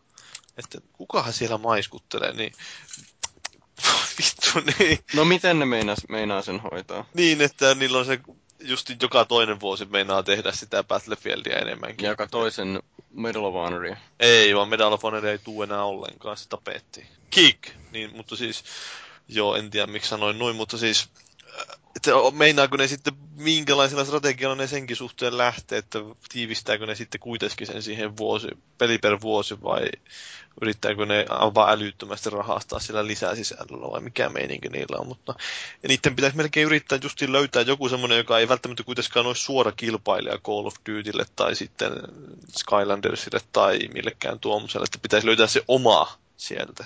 No, mulla olisi ehdotus. Ne apinoittis mahdollisimman täydellisesti ja loistavasti Gears of Waria ja pitäisi sen sellaisena niin kuin vanha Gears of War oli, että se olisi edelleen se vaihtoehto. Eikä yrittäisi kosiskella niin kuin judgmentti sitä Call of Dutyä. No silloin voidaan myydä se 5 miljoonaa, mutta kun ne haluaa myydä sen 25 miljoonaa. Niin. No, eikö se ala ole ihan hyvät välit kuitenkin tonne Epickiin, että ehkä ne vois ostaa se Gearsin sitten sieltä. Joo. Se ainakin tarkoittaa sitä, että tulisi porttaukset kaikista Gearseista niin kaikille alustoille, että sillä ainakin vähän saisi rahaa. Kaikki pääsisi nauttimaan siitä loistavuudesta. Yeah. Joo, mutta se mikä mua ehkä eniten korpea on, että kun EA kuitenkin yrittänyt jotain tuollaista uutta ja tuoda hyviä uusia pelejä ja tehdä kaikenlaisia kokeellisia juttuja, niin Activision pelaa sillä lailla varman päälle ja Bobi Kotikilla menee hyvin ja hymy levenee ja paskaa tulee tuutista, niin kuin nyt tämä upouusi superpeli. Supergrafiikat. Jumalauta. Eli siis The Walking Dead Survival Instinct.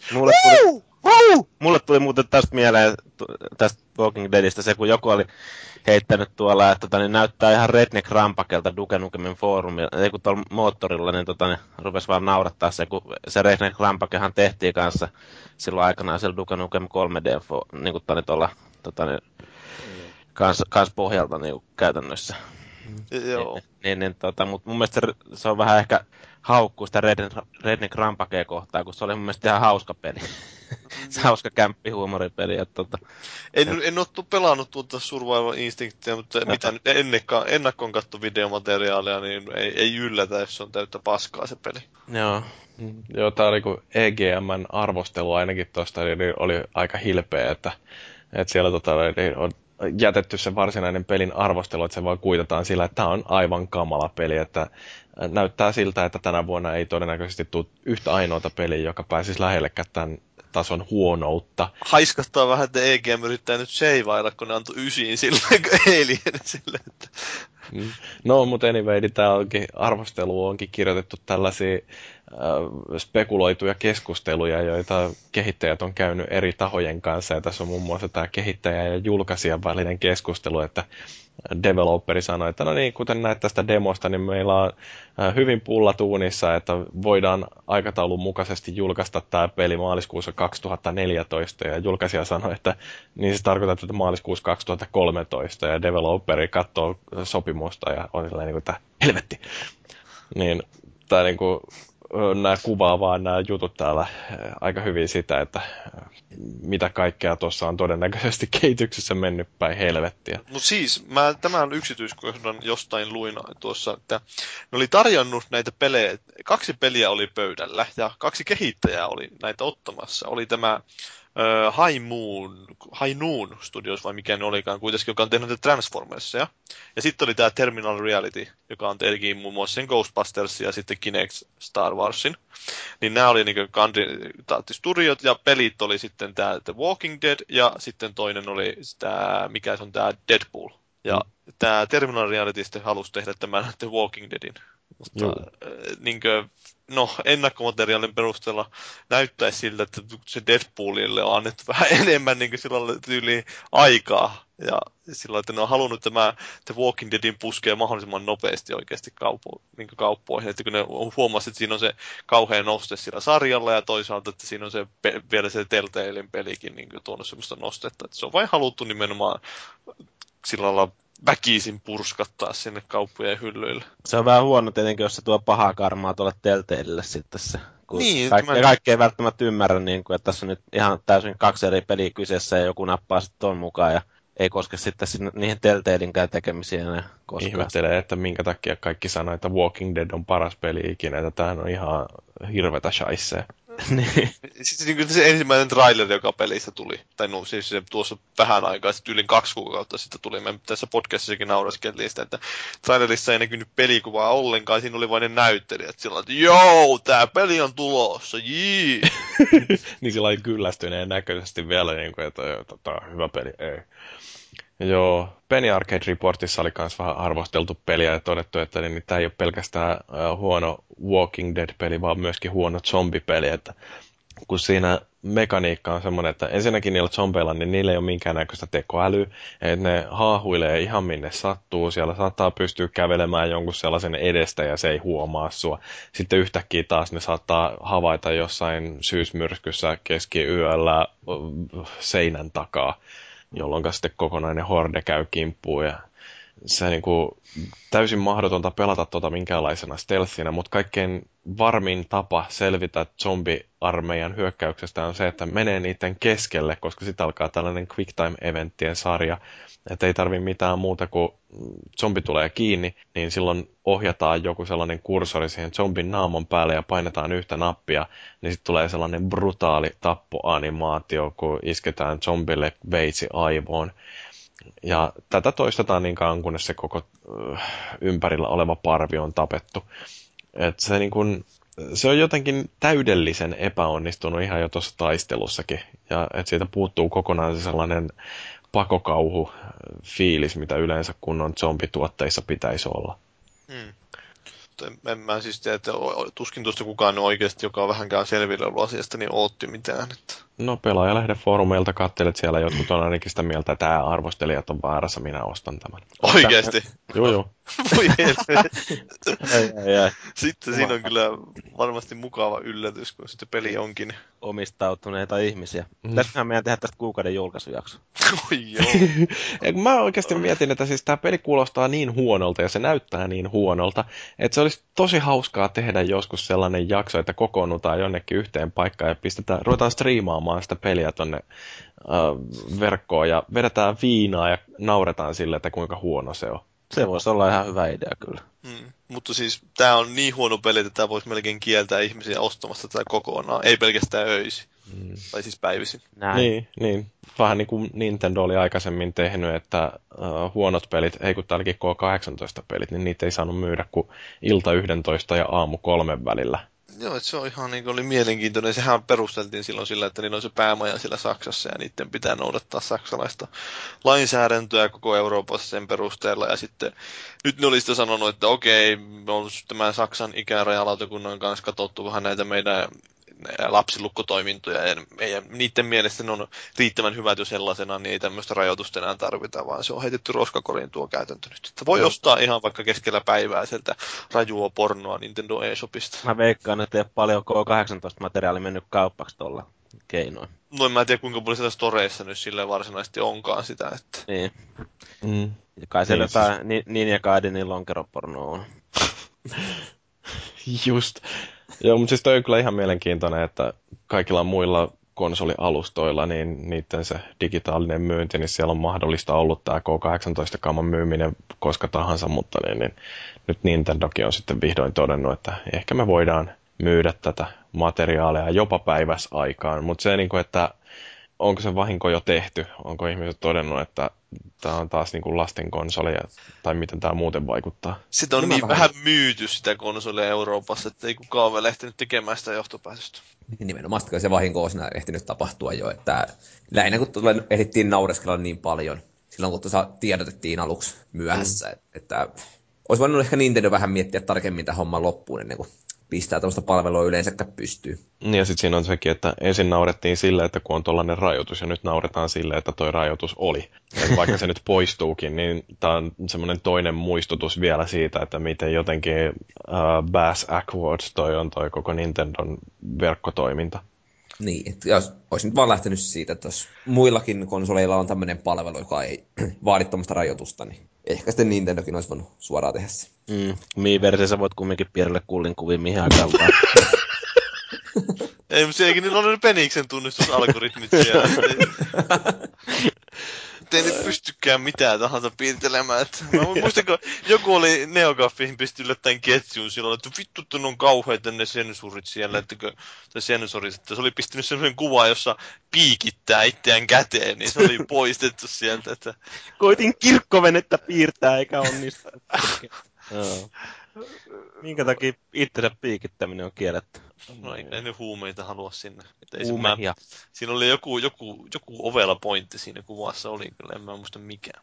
Joo, semmoista nerokasta sarjakuvataidetta, niin kuin esimerkiksi toi Penny Arcade, joka nyt on laajentanut sitten kaikenlaiseen muuhunkin toimintaan kuin nettisarjakuviin. Niin oli tässä nyt järjestettiin Penny Arcade Expo East, eli niillä on tämmöiset niinkö molemmilla rannikoilla Jenkeissä omaa tapahtumansa, ja ne on, muistaakseni syksyllä on tämä niiden läntinen tapahtuma, ja näin keväällä sitä itäinen. Ja nämä on oikeastaan semmoiseksi aika tärkeiksi jopa pelialan tapahtumiksi muodostunut tässä. Niin joo, aika mielenkiintoista. Tuo Penny Arcade on aika isoksi laajentunut tämä koko systeemi. Joo, niillä on vähän kaikkialla lonkeronsa, että se on mielenkiintoinen ilmiö, ja nämä tapahtumat sinänsä ovat mielenkiintoisia, koska siellä paljastetaan paljon kaikennäköisiä pelejä nykyään, varsinkin näitä indie-pelejä.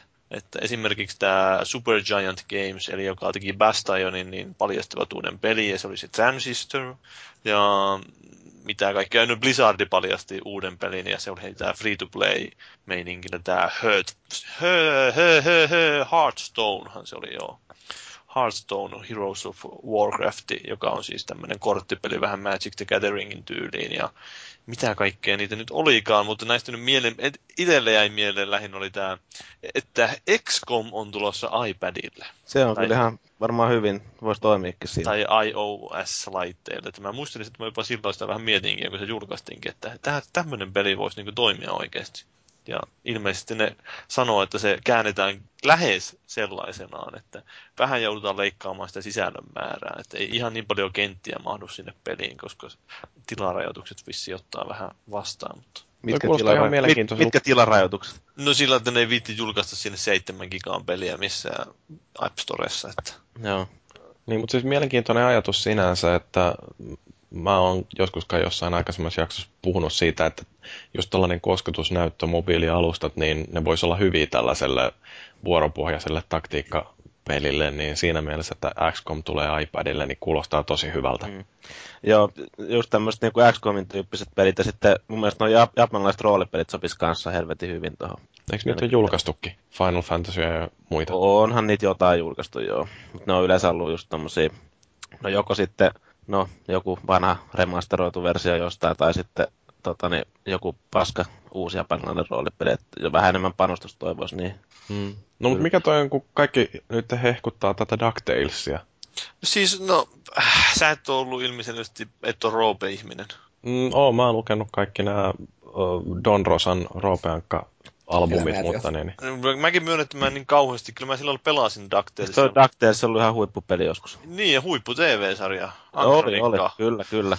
Anka, Linna, niin, mutta siinä tuli hieno traileri ja siinä oli hyvä meininki. Oli sing-along meininki, että siinä tuli nämä sanatkin jopa ruudulle, että voi laulaa mukana siinä trailerissa. Kyllä sitten on pakko laulaa vähän sen. Ja se näytti ihan hauskalta.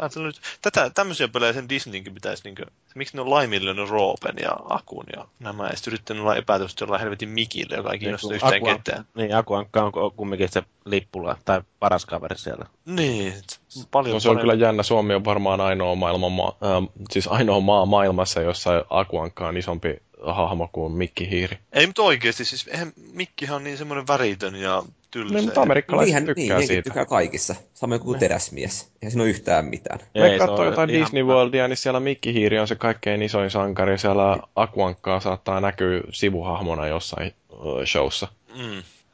No, se on nämä amerikkalaiset semmoisia tyhmiä ihmisiä. Ne on kummallisia. Alkuperäinen toi DuckTales, niin eikö se ollut ihan Capcomin peli silloin? Se on Capcomin peli. Tuo uusi versio on Capcomin julkaisema ja se hiittää Way Forward.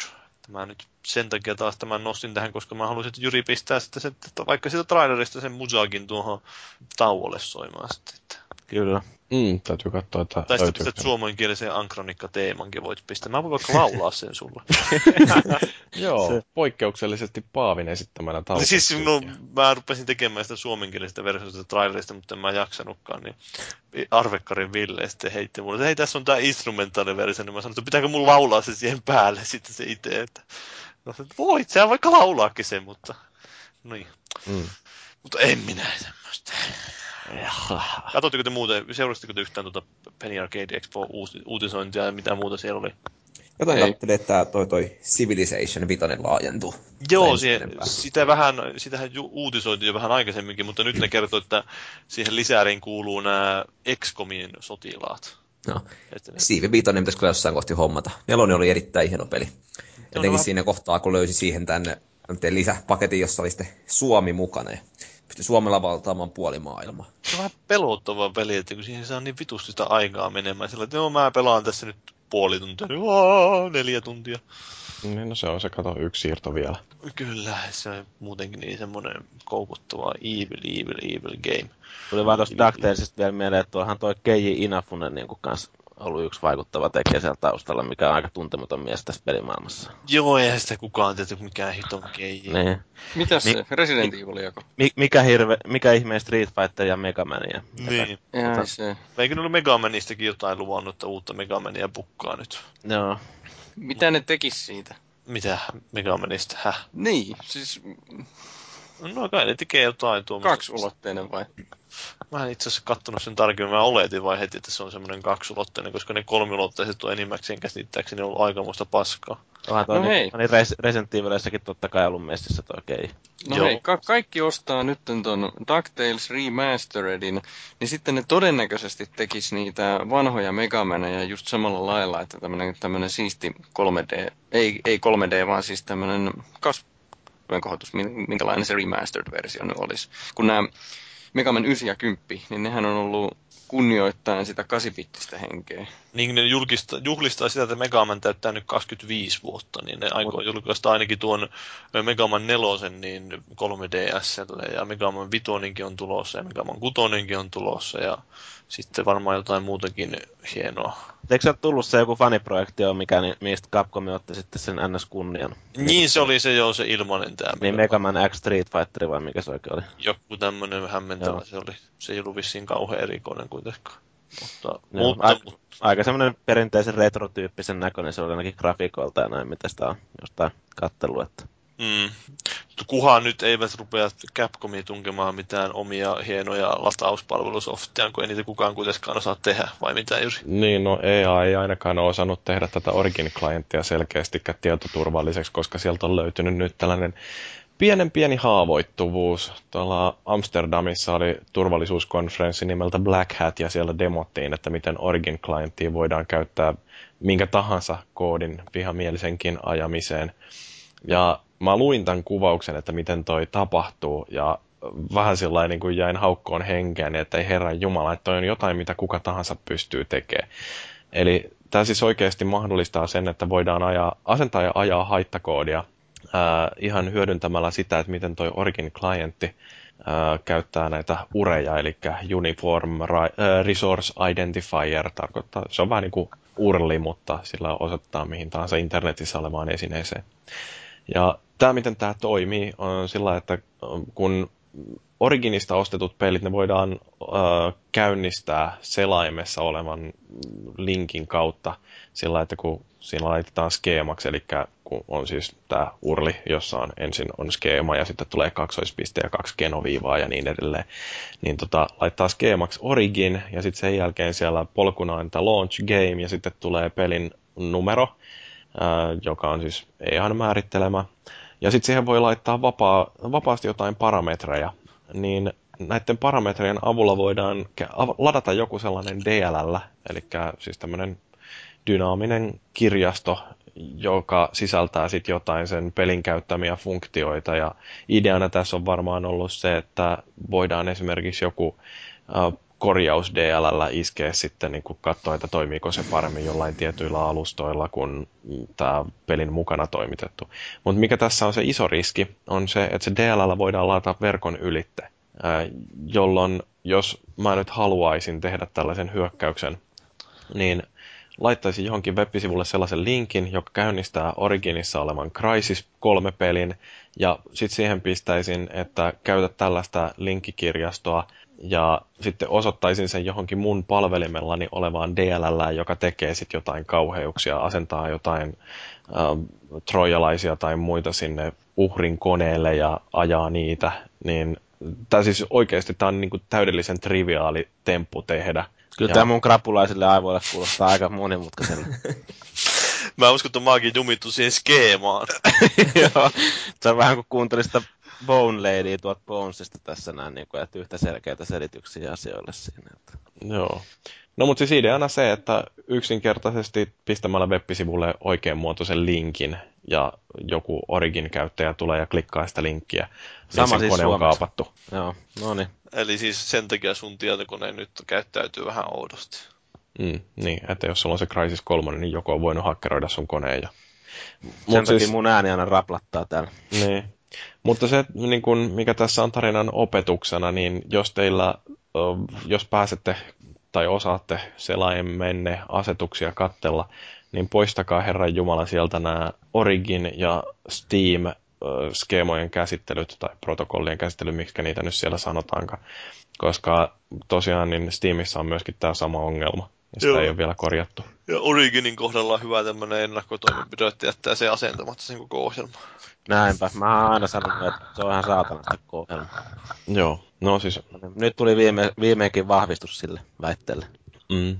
Joo, mutta siis tää on ihan oikea riski. Tää ei ole mitään sellaista, että... Kuka käyttää Steamia jollain web-seläimellä? No, ei siis... tarvitse käyttää sitä erikseen, niin. Vaan sillä voi olla vain se urli jossain, siellä jos sulla on se asennettuna koneelle, ja sitten niin. Sulla on se mahdollistettuna, että voi tehdä tuon. Niin. Niin siis menee tonne noin steampowered.comiin, ja sitten sieltä painaa jotain linkkiä, niin tämähän käynnistää tuon Steam-klientin, että... Sillä lailla. Sitten kun sä menet sinne katsomaan niitä... Mitä liesivuja katootkaan. Pornoja. En nyt keksinyt mitään hauskaa siihen. Maturesivuja.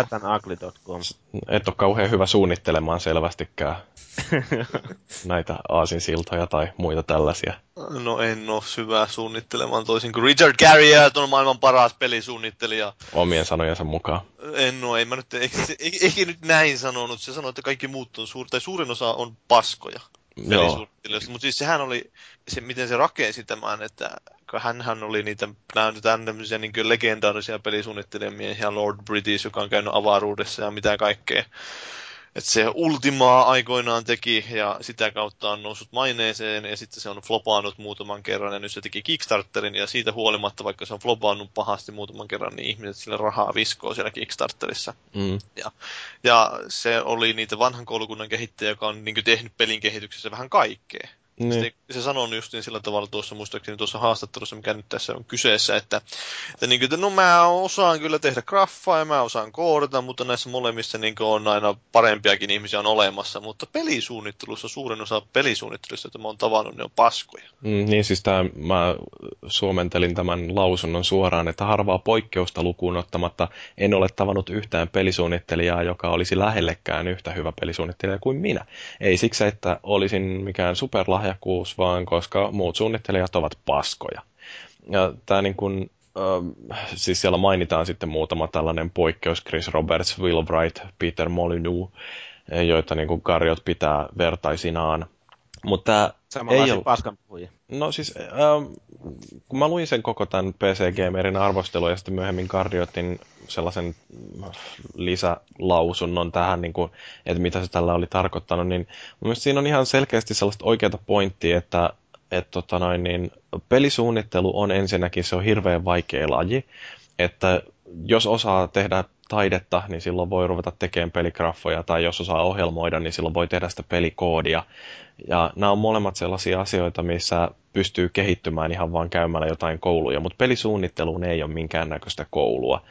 Ja ne, jotka usein päätyy suunnittelijoiksi, on sitten sellaisia tyyppejä, jotka ei oikein osaa kodata, eikä ne oikein osaa piirtää tai tehdä musiikkia tai mitään muutakaan tällaista näkyvää, jolloin ne sitten rupeaa suunnittelemaan niitä pelejä. Ja kun se suunnitteleminen oikeasti, se on ensinnäkin yksi niin kuin kriittisimmistä osista sitä pelin kehitystä, ja toisekseen just se, että kun se on vaikeeta ja sitä ei voi missään oppia, niin nykyään vaan ei ole hyviä suunnittelijoita.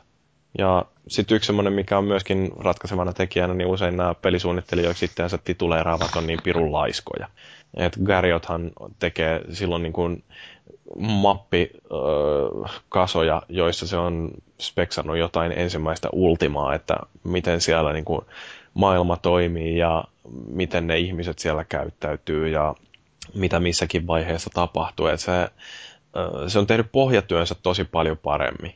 Mutta niin, mitä mieltä te olette, kun tällainen joku arrogantti pullistelija rupeaa haukkumaan kaikkia kollegoitansa?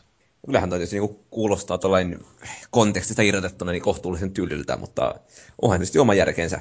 Mutta se, että kun katsoo minkälaisia pelejä nykyään myydään, niin pistää vähän miettimään, että pelisuunnittelun lähtökohta on se, että pistetään paperille, että ensimmäisen persoonan räiskintä, väripaletti tumma, ja se on sitten siinä. Että niin. Kaikki vähän on niinku samasta muotista tehtyjä, kun niitä lähdetään riittävästi analysoimaan ja kehittelemään. Ei se nyt välttämättä ole sitten taas niiden suunnittelijoidenkaan vikaa, vaan että mikä nyt määrää korkean, niin kuin kovan budjetin peleissä määrää yleensä hyvin merkittävästi markkinointia, että miten peliä voidaan markkinoida. No sitten katsotaan, että se nimittää sen, että miten peliä tehdään. Ja sen tyyppisiä pelejä varmaan tehdään, mitä myydään niin kuin massoille, että Nimenomaan se on meidän oravan pyörä, että niin. Molemmat vaikuttaa toisiinsa ja sitten ihmetellään, kun kaikki on perseellä. Niin ja sitten justiin tätä näin, että kun se suunnittelukin saattaa hyvinkin olla vaan sitä, että katsotaan, että otetaan toi Call of Duty ja muutetaan siinä tota ja tota kohtaa ja sitten sen jälkeen siinä on meillä uusi peli ja sitten markkinointihebot tulee ja sanoo, että niin joo ja laittakaa sinne kanssa DLCtä. Niin jos tämä on niinku se pelisuunnittelun nykykuva, niin ei se kyllä kauhean hurrattavaa kuvaa anna. Joo, siis jos mietitään tosiaan, että mitä nyt tuo itse Garriottikin on saanut aikaiseksi, niin tosiaan se, eikö se viimeisin peli nyt varsinainen ole tuo Tabula Rasa? Se taisi olla jonkinnäköinen MMO vai mikä se? MMO, tämmöinen räiskintä MMO-roolipeli mikäli onkaan ja... Sehän oli täydellinen floppi se koko peli, ettei siitä tullut yhtään mitään. Katkaran miehen puhetta siis. Mutta kyllä mä oon ensimmäiset 4 tai 5 Ultimaa ja pari Ultima Underworldia pelannut lävitse ja todennut silloin joskus aikoina, että onpas muuten aivan helvetin hyviä pelejä. Et kyllä niissä oli paljon samaa fiilistä kuin jossain Wastelandissa, joka myöskin jätti todella hyvän jälkimaun ja sen takia mä sitten... tuin sitä Kickstarteriakin. Tähän Garriotin Kickstarterin en ole vielä lähtenyt, mutta mietin vähän, että pitäisiköhän. Näitä Ultima-pelejä on tullut aivan saatanasti. Joo, niitä oli varmaan jotain 8 vai mitä niitä kerkesi ilmestyä. Joo. Mutta hyviä ne oli. Mikäs tää olikaan tässä Kickstarter-projekti nyt? Eikö se ollut tää joku Avatar-juttu? Shroud of Avatar vai mikä sen nimi nyt olikaan? Joo. Oliko toi Ultima Online muuten minkälainen homma aikaa, kun se on 97 vuonna tullut? Se oli, eikö se ole nyt ensimmäisiä oikeastaan tuommoisia nettiroolipelihärpäkkeitä? Joo, se voi olla, että se on ollut kyllä aika etulinjassa, kun tosiaan 97, niin se kuulostaa kyllä silleen, että siellä on oltu vähän kokeellisella pohjalla vielä. Vähän pettymys. Ei täällä ole 16 000 tukijaa tällä Shroud of the Avatarilla ja vähän reilun 1 000 000 se on onnistunut tähän mennessä keräämään. Mikä siinä oli se tavoite? No 1 000 000, nyt sillä on 1,138 täällä. Että. Mutta niin ehkä tässä voisi vaikka tuohonkin rahaa heittää. Mua kyllä ihan kiinnostaa nämä roolipelit ja sen takia just on hirveän kiva, että joku tää helvetti, mikä se Wastelandin tekijä nyt taas olikaan, Brian Fargo, että se on tosiaan todennut, että tavallisia rahoituskanavia pitkin on ihan turha toivoakaan, että tuollaista klassisen mallista roolipeliä pääsisi tekemään. Ja... Eihän nekään ole vielä saanut mitään ulos ja ne rupesi rahastamaan toista Kickstarter-projektia. Joo, mutta mä voin joskus selittää, että minkä takia se oli fiksu juttu. Niin, että ne ehtii ottaa tuon rahaa tulos ennen kuin ne mokaa sen ekaan. Että. Niin, no se on se tärkeä juttu. Ei, mutta siis niin tämä justiin tämä Brian Fargo, niin se oli yrittänyt kai käydä vähän keskusteluja jostain tällaisesta klassisemmasta roolipelistä. Niin kyllä mä sen ymmärrän, että sinne haluaa saada sen niin toisen projektin käyntiin joko niin, ettei ne ole potkin porukkaa pihalle ja niin siis sillä että se sujuvasti siirtyy sitä yhdestä projektista toiteen. Niin ja kun siis pelistudiolla on yleensä semmoinen 1,5 tiimiä, että se valmisteluvaihe ei ole sellainen, jossa tarvii olla koko se jengi niin, paikalla. Niin, konseptitaiteilijat ei niin kauheasti siinä loppuvaiheessa peliprojektia tee mitään. Että. Niin, että se on niin konseptointiporukka, jotka tekee sen pelin alkusuunnittelun ja sitten sen jälkeen alkaa se varsinainen raakatyö. Ja silloin taas tämä konseptointiporukka jää ilman tekemistä, joten just sen takia Amerikassa näkee hirveästi sitä, että kun peliprojekti on valmis, niin siellä annetaan kenkää sille porukalle, joka on tehnyt sitä varsinaista pääpeliä siinä, ja sitten sen jälkeen sinne jää se jonkinnäköinen pieni ydinryhmä taas suunnittelemaan seuraavaa, jolloin sitten taas alkaa jossain kohtaa se uusi rekrytointi. Onko tämä Garriotti ollut tuossa NC-softilla? Siis siellä se oli sen tekemässä tuon Tabula Rasa. Joo, City of Heroes siellä näkö on ilmeisesti. Se on ollut siellä niinku tuottajana niissä. No voipi ollakin, joo. Tämmösiä, aika paljon tuossa on sen listalla tämmösiä niinku nettirope-tyyppisiä systeemeitä. No, joo, se on se Ultima Online jälkeen ollut nimekseen. Joo, mutta se oli musta ihan jännä tää, yritän muistella, että mitään toi Brian Fargo sanoi, kun siltä kysyttiin jostain Mass Effectistä, että se niin kun, se ei niitä pitänyt roolipeleinä, vaan enemmänkin ne oli sellaista jotain pyssyn kanssa juoksemista ja että se niin kun, siellä on joitain sellaisia yksittäisiä kohtia, joissa pääsee vaikuttaa, että oliko se niin tyyli interaktiivinen elokuva, jossa pääsee ohjaamaan ammuskelukohtauksia, niin että siinä mielessä niin kun joku tämmöinen Wasteland 2, niin siinä yritetään tehdä ihan oikeasti roolipeli siitä. Joo, eihän se perinteisillä mittapuulla, jos katsoo, niin joku Mass Effect, niin välttämättä ehkä se roolipeli on. Joo, Mutta varsinkin siitä niin kuin alun jälkeen niin muuttunut niin paljon suoraviivaisemmaksi. Se, mistä mä tykkään tässä Kickstarterissa, että kun ei tämän tarvitse kuitenkaan olla sellainen joko tai, että joko tehdään Wastelandeja tai tehdään Mass Effectejä tai jotain tuollaisia Dragon Agea, että kun molemmista voi tykätä, molempia on kiva pelata, se on ihan kiva, että niitä molempia tulee. Ja tämähän on justiin nämä Wastelandit ja Tormentit, niin nehän on sellaisia, jotka ei ole viime aikoina hirveästi saanut sitä rahoitusta, niin sen takia on kiva, että pystyy omalta osaltaan tukemaan näitä. Kyllä, kyllä.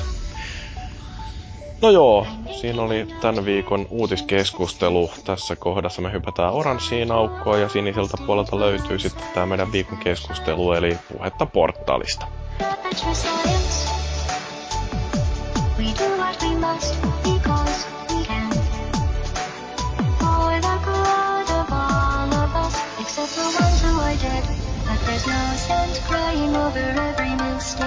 Just keep on trying till you run out of cake. And the time is getting small, and you like a meat cake. With the people who are still alive, I'm not even angry. My name's so sincere right now. Even though you broke my heart and can't breathe, I'm torn into pieces. And threw every piece into a fire.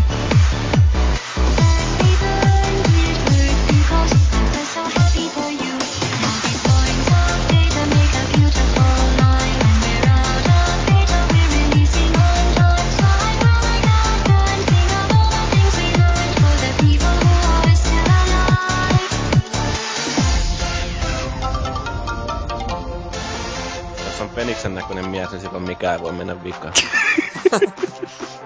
Niin. Okei, mutta puhutaanko portaalista? Portaalin pistää peniksen, niin sieltä tulee penis ulos.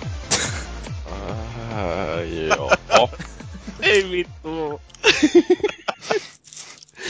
Joo, siis tää portaalihan on sikäli niinku mielenkiintoinen peli, että toi Orange Box, jonka mukana se julkaistiin, niin se on kohta 5,5 vuotta vanha paketti. Kuka teistä on ostanut se? Minä. Box. Kaikki melkein. Ostin silloin 2007. Boxi on yksi sellainen peli, jonka haluan olevan hyllyssäni. Joo, mulla on nyt se sekä Boxille että Pleikkarille.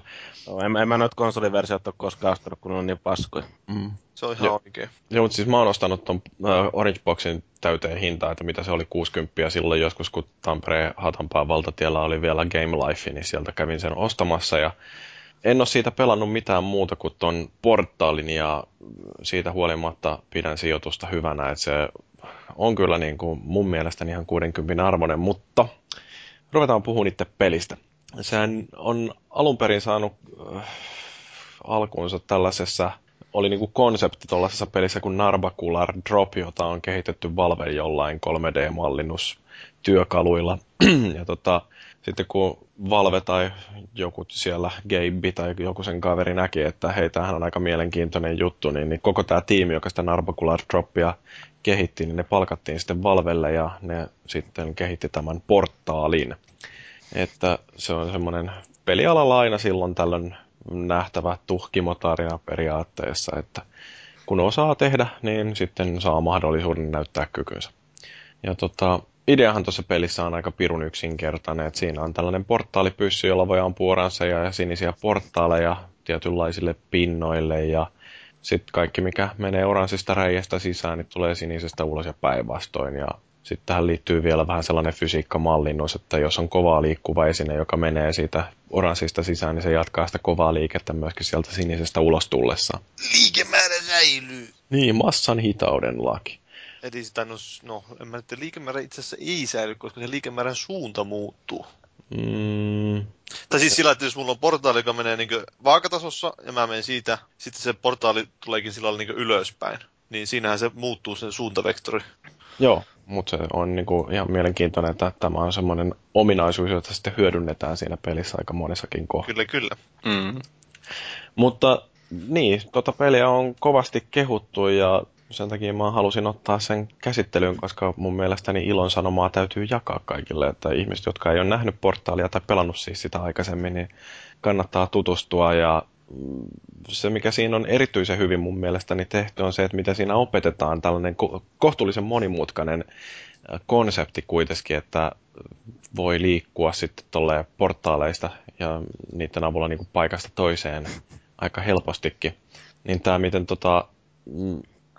miten se opetetaan siinä alussa, että siinähän kaikki lähtee sellaisesta pienestä lasikopperosta, jossa ei ole mitään muuta kuin joku kelloradio ja sitten siellä kuuluu tällainen konemainen ääni, joka selostaa, että tervetuloa Aperture Sciencein Enrichment Centeriin. Ja... Onko siinä mitään selostusta tässä alussa? Ei, siis sehän alkaa vaan sillä, että...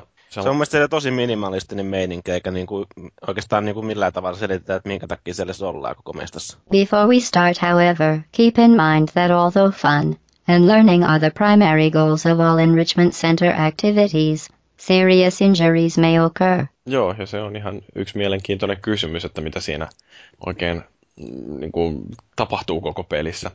Mutta sehän alkaa sillä ihan tosiaan jännästi, että siinä ilmestyy siihen yhteen seinään, joka on puoliksi lasia, niin siihen ilmestyy sitten tällainen sininen portaali. Ja siinä pystyy näkemään sen portaalin läpi itteensä. Ja sitten kun katselee vähän ympärilleen, niin näkee sen oranssin portaalin sitten siellä yhden lasin toisella puolella. Se on muuten nainen se pelihahmo. Juu.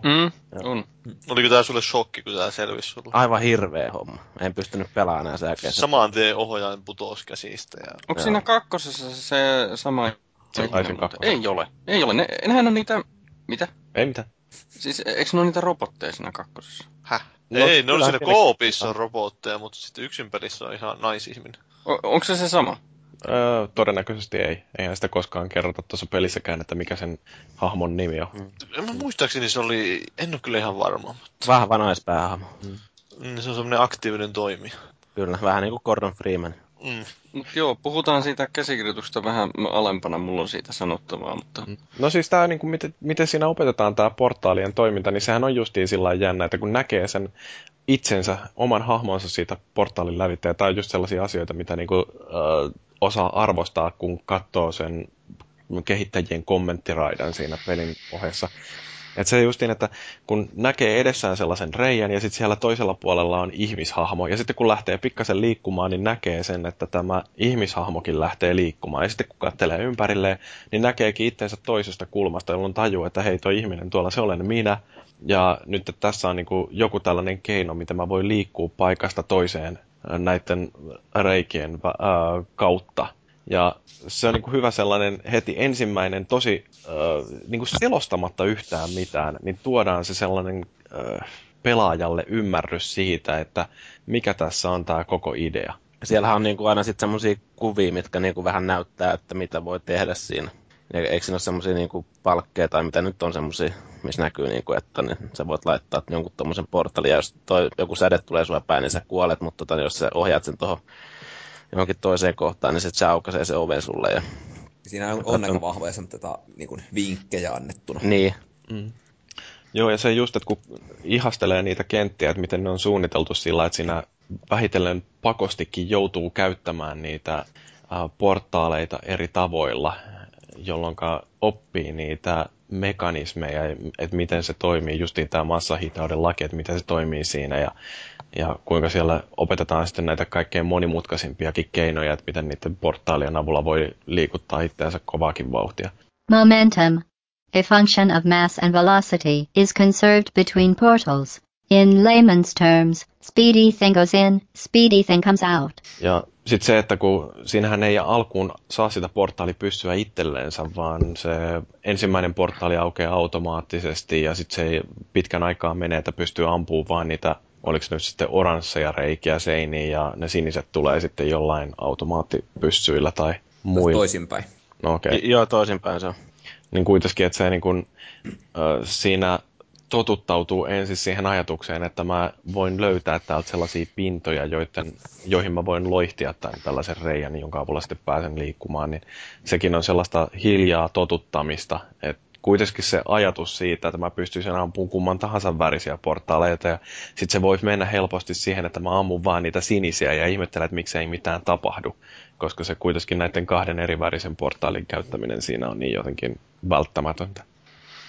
Ja no, sittenhän siellä on näitä rajoitteita on esimerkiksi nämä voimakentät, joiden lävitä pystyy kävelemään, mutta kun siitä menee läpi, niin silloin kaikki portaalit katoaa ja mitään materiaaleja ei pysty kuljettamaan. Et siellä oli just näitä erilaisia painokuutioita ja sitten on lasiseiniä, joiden lävitä pystyy näkemään, mutta ei pysty tekemään mitään. Ja sitten se on muutenkin erilaisia pintoja, mihin ei pysty ampumaan niitä portaaleita. Joo, ja sehän on semmoinen, mitä ei millään lailla selitetä, että minkä takia joihinkin tiettyihin pintoihin voi ampua portaalin, mutta toisiin taas ei. Ja tämä itse asiassa on sillain rivien välistä luettavissa vasta tuolla Portal 2, että mitä se on se aine, mihin pystyy ampumaan portaali. No, sanokko mikä se on? Mä nimittäin mietin ihan samaa. Mua ärsytti aina siinä se, että mikä siinä oli, että sitä ei onnistunut saamaan. No mutta se on spoileri, Portal 2. Kerrotaan se sitten joskus, kun pidetään LTTP-jaksoa siitä. Joo, no mä senkin pelannut. No joo.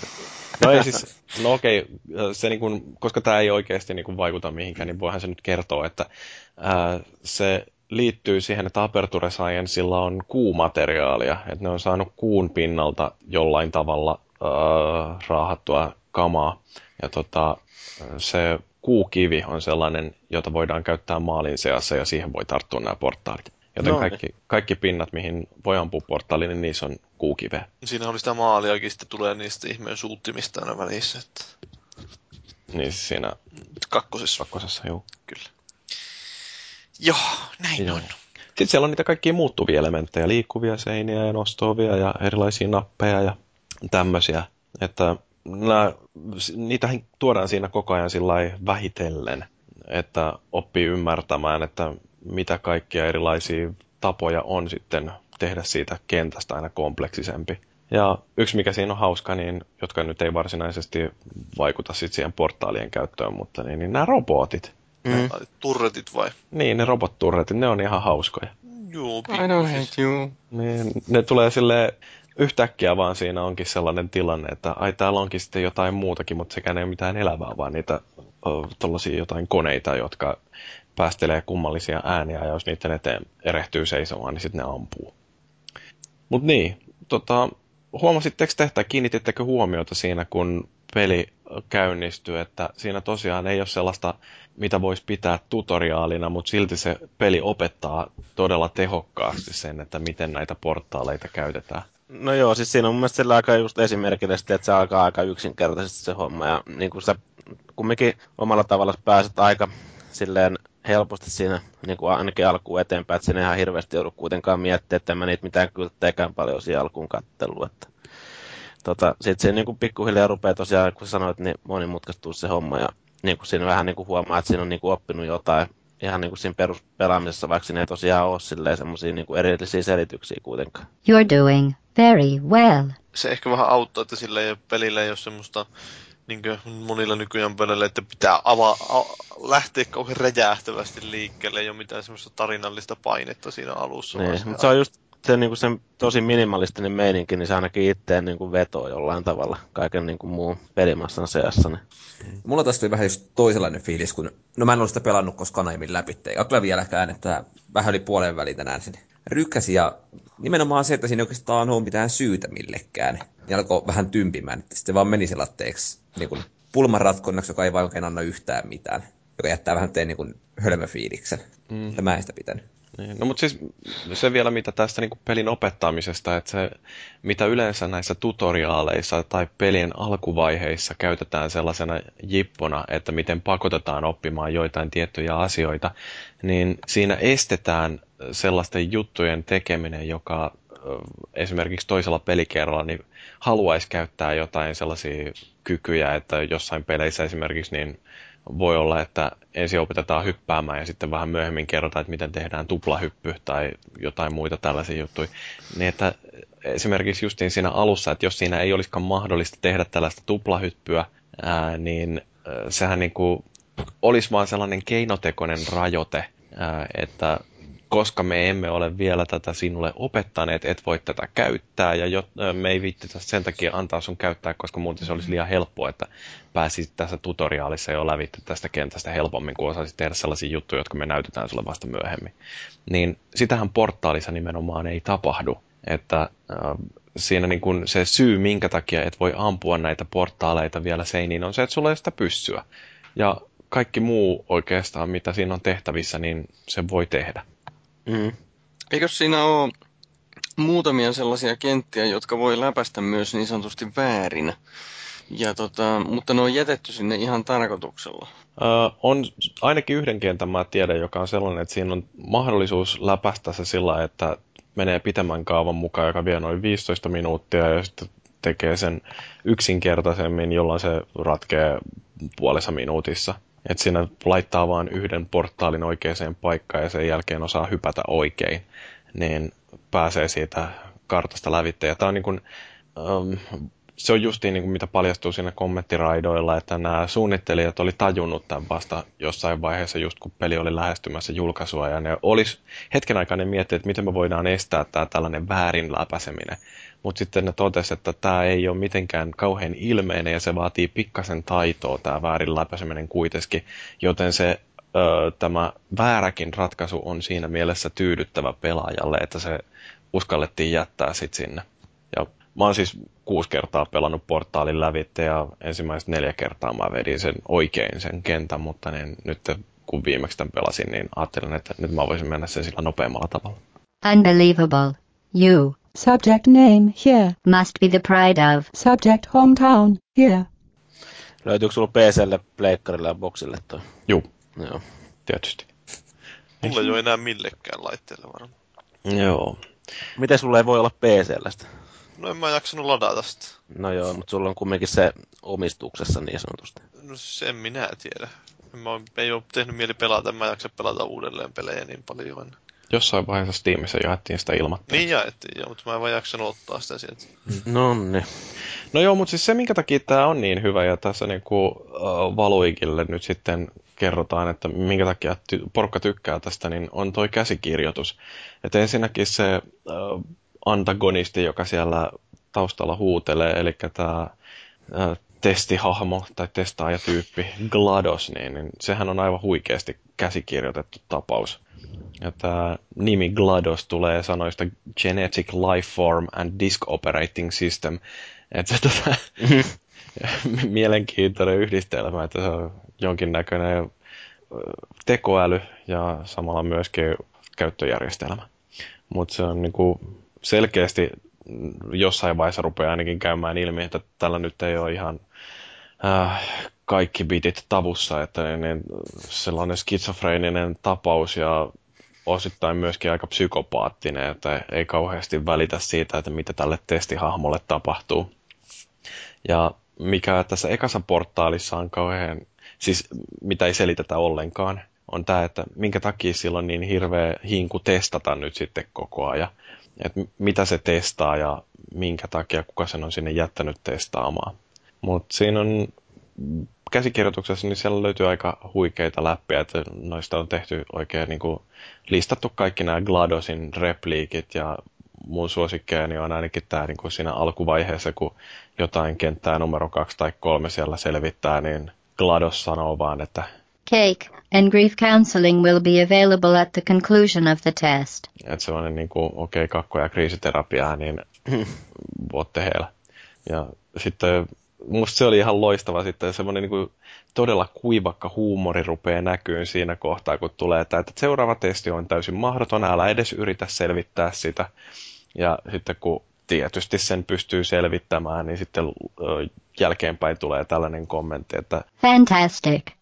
You remained resolute and resourceful in an atmosphere of extreme pessimism. Se jotenkin se on niin sellaista viistoa huumoria, joka aina vetoo muhun. Ja mä niinku tykkäsin ihan hirveästi just tollasista läpistä, mitä siellä lensi. Mutta mä olis kiinnittänyt minkälaista huomioon ainakaan vielä alussa. Jumalauta, mitä sä oot tehnyt siinä? No en kyllä tiedä. Inhonnut vaan tota peliä.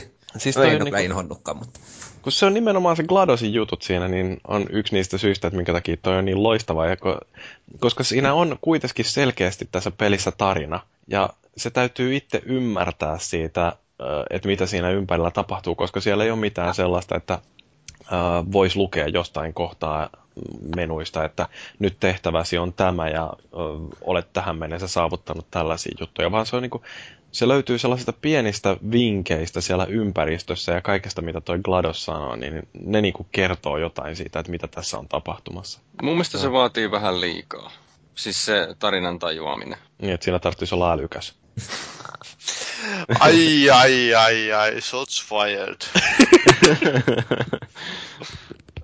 Siis, no se on mun mielestä se on piristävää, että on tuommoisiakin pelejä, joissa sitä ei väännetä rautalangasta, että nyt tulee tämmöiset lokustit sieltä maapinnan alapuolelta. Tai mua harmitti se, että kun eikö sen pitäisi liittyä jotenkin siihen Half-Life-universumiin, niin mulla meni... Tai oli ongelma, kun mä tiesin tämän, kun mä rupesin pelaamaan sitä portaalia, niin mä mietin koko sen pelaamisen ajan, että miten mä linkitän sen pelin osaksi sitä Half-Life-universumia. Enkä mä kauhean hyvin sitä keksin. No eikä sinua lähentä, siis no, ehkä jollain tapaa joo silleen niin kuin näennäisesti liittyy, mutta eihän siinä mitään semmoista käytännön merkitystä ole. Jonkun näköinen testipaikka. Joo, siis jossain Black Mesassa vai? Niin. Ei vaan, siis toi Aperture Science, niin se on Black Mesan kilpailija. Ja tää on niinku sellaisia tosi piilotettuja juttuja, että siellä kun pääsee sitten siellä myöhemmässä vaiheessa näkemään ne testiympäristöt ikään kuin kulissien takaa, niin siellä on yksi sellainen toimistohuone, jonkun panssarilasin takana, että sinne itse huoneeseen ei pääse, mutta siellä pyörii joku PowerPoint-show, jossa esitetään, että mikä on Aperture Sciencein strategia, kun ne kilpailee Black Mesaa vastaan. Niin joo.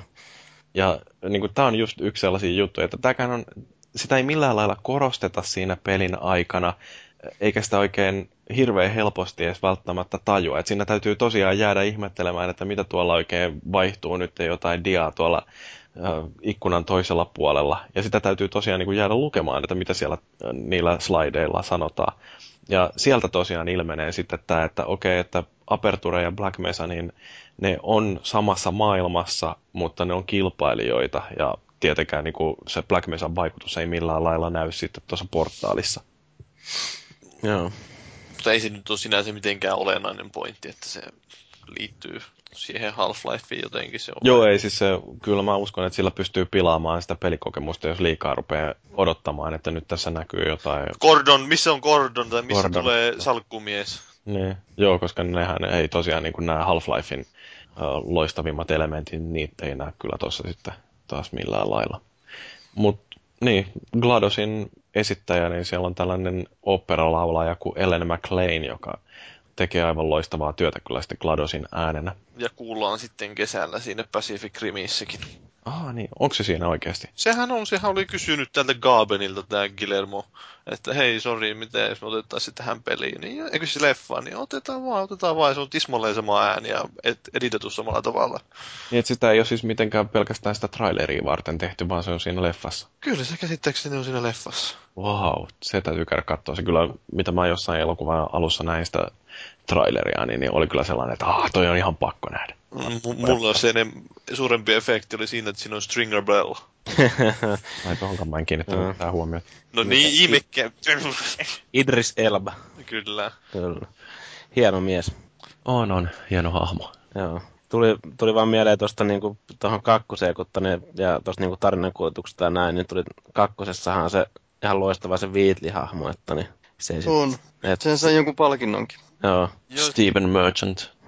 Kakkonen vielä vähän niin kuin sillä lailla kasvattaa sitä mittakaavaa sinänsä ja yllättävää, että se toimii vielä silloinkin se peli, koska mun mielestä kuitenkin tämä yksi suurimmista onnistumisista oli siinä, että tämä ei niin kuin ollut venytetty silleen mitenkään, että ei ollut justiin, että meidän nyt pitää tehdä tästä tämmöinen 6 tuntia kestävä kampanja tästä pelistä, että täytetään sitä vähän sitä sisältöä sieltä ja pistetään loppuvenytys sillä lailla, että se kuitenkin kriittinen osa pelissä on, että osataan tehdä oikeanlainen loppu. Ja näinpä. Tässä pelissä nimenomaan loppu on semmoinen tosi hyvä ja se jättää semmoisen hyvän mielen pelaajalle. What are you doing? Stop it. We are pleased that you made it through the final challenge where we pretended we were going to murder you. No, Portal 2 loppu on vielä parempi. No se on kyllä kieltämättä, että siinäkin jää semmoinen. Kyllä. Mut niin siis tästä käsikirjoituksesta vielä, niin siellähän löytyy tää kakkumeemi, että varmaan monet on törmännyt internetissä tähän Cake is Alive -juttuun ja sitä ei välttämättä edes tajua, jos ei ole pelannut portaalia just oikein, mutta ootteko te törmännyt tähän Cake is Alivein tuolla pelissä? No, onko se seinätekstinä? Eikö se ole seinätekstinä? Juu. Eikö siis, se on niin aika integraalinen osa sitä, että mun mielestä se ainakin tuli silloin niin monesti siihen Facelle, että... No, mutta ei se ehkä välttämättä, koska mä muistan, että ensimmäisen kerranhan sen näkee siellä, kun jossain testikammiossa on yksi seinä pikkasen hajalla, että siellä on sitä lattiarajasta, niin siinä on tullut sellainen aukko, josta pääsee sinne jonnekin takahuoneeseen. Ja siellähän ensimmäistä kertaa näkee tämän tekstin, että Cake is a lie, joka on aika jännä. Se on tietysti niin kuin, että kuka sen on voinut käydä kirjoittamassa sen. Niin. Kuka lie. Mm. Ja onhan siellä sitten muutakin tällaista ihan mielenkiintoista. Esimerkiksi mä tykkäsin kovasti tästä Weighted Companion Cubeista. Siitäkin on tullut semmoinen oma ilmiö, että niitäkin on myyty niitä kuutioita, semmoisia pehmokuutioita porukalle. Joo, ja jotkut on tehnyt niitä ihan itsekin, niitä Companion Cubeja. Joo. Se on aikamoinen ilmiö kanssa.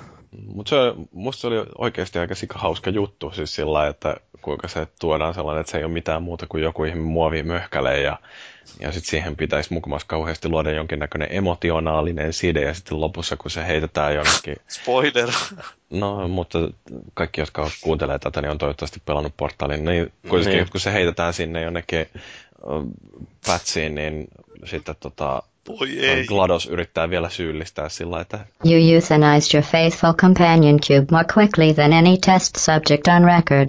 Congratulations. Ja taas niin tulee sellainen, että ei jumalauta, tämä on niin neurokasta tämä käsikirjoitus. Niin, no mutta sitten tämä itse tarina käsikirjoituksen lisäksi, niin tässähän on tämä tarina ja siellä tosiaan tämä Chell on tämä päähenkilön nimi, kirjoitetaan vielä kummallisesti C-H-E-L-L. Ja se on myös kakkosessa. Okei. Okay. Sama henkilö. Joo, ja se on jostain syystä sitten tuolla Aperture Sciencein siellä Enrichment Centerissä, mutta sitähän ei millään lailla selitetä, ja ei se loppujen lopuksi ole kauhean olennaista, että minkä takia Chelli on siellä vankina. Eikä se päähenkilön identiteetti nyt sinänsä ole mitenkään kriittinen sen pelin kannalta. Niin, jonkinnäköinen McGuffini. Ja sitten siellä aletaan tosiaan käydä näitä testejä lävitte, ja taas niinku semmoinen yksi mysteeri, että mitä tässä oikein testataan ja miksi.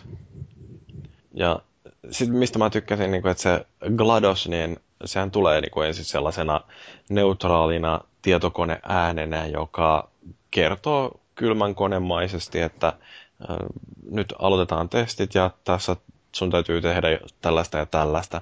Mutta sitten, että jossain kohtaa niin yhtäkkiä rupeaa kuulumaan sellaisia, että hetken nyt GLaDOSin äänessä tai siinä puheessa, niin siinä tuli joku tällainen glitchi, että jotain ihmehäiriöitä tai muita tällaisia, niistä rupeaa niinku muodostumaan sellainen kuva, että nyt ei ole kaikki ihan kohdallaan, että toi tekoäly, niin se ei kaikilla prosessoriytimillä ajele. Niin se on niinku taas tämmöinen vaivihkainen vinkki siitä, että mitä tuleman pitää. Ja sitten tietysti nämä hajonneet seinät ja niiden takaa löytyvät viestit. Ja sitten taitaa ensimmäisen kerran tulla sellainen vähän murhahimoisempi kammio siinä yhdessä kohtaa, missä on sitä jotain ihme happoa siellä kammion pohjalla. Ja mitä tämä GLaDOS siinäkin sitten sanoo, että... Please note that we have added a consequence for failure. Any contact with the chamber floor will result in an unsatisfactory mark on your official testing record. Followed by death. Good luck. Joka on sellainen, okei. No joo, tulee ikävä merkintä, mutta niin samalla kuolee. Että. Mm. Kumpi on se pahempi? Niin. Kevyttä jännitystä elämää. Se on aina hyvästä. Joo, mutta siinä rupeaa se psykopaattisuus näkymään, että tämä nyt ei ehkä yritäkään pelkästään hyvää mulle, tämä GLaDOS. Ja sitten tulee jossain kohtaa niitä robotturretteja, joiden olemassaolo ei myöskään millään lailla selitetä, että mitä ne tekee jossain tuollaisessa portaalitestiympäristössä. Siinä vähän sitä laajennetaan sitä taas siinä Portal 2. Tätä turrettejakin, kun niistäkin syntyy tämmöinen oma pieni ilmiössä, niin niiden varasta kertoo kaikkea hauskaa. Mm. Turrettikuningas ja niin poispäin. Joo, laulavat turretit ja kaikkea tämmöistä. Mm. Mutta sitten tulee tämä testikenttä numero 19. Joksa valuikin oot sinne asti päässyt? Tai siellä 14 ja vähän pelkään, että jää siihen, jolle nyt saa jostain suurta motivaatiota pelata loppuun asti. Okei, koska siis tää pelihän alkaa sitten siitä kentästä numero 19, jossa paljastuu, että mikä on se GLaDOSin lupaama kakku. Että Oh, noes. Mä en niin. Kyllä enää edes yhtään. Siitä on niin kauan, kun mä oikeasti pelannut tämän pelin. Että... Ja kun sehän lähtee sillä, että siinä on tämmöinen ihmeellinen leijulauta, jota täytyy pistää kulkemaan sellaista käytävää pitkin, ja sitten siinä tulee tällaisia kohtia, että niin täytyy yrittää selvittää, että miten pääsen liikkumaan tästä tämän laudan kyydissä, vaikka siinä on jotain tällaisia seiniä edessä, jotka tönäsee periaatteessa pois sieltä laudan kyydistä.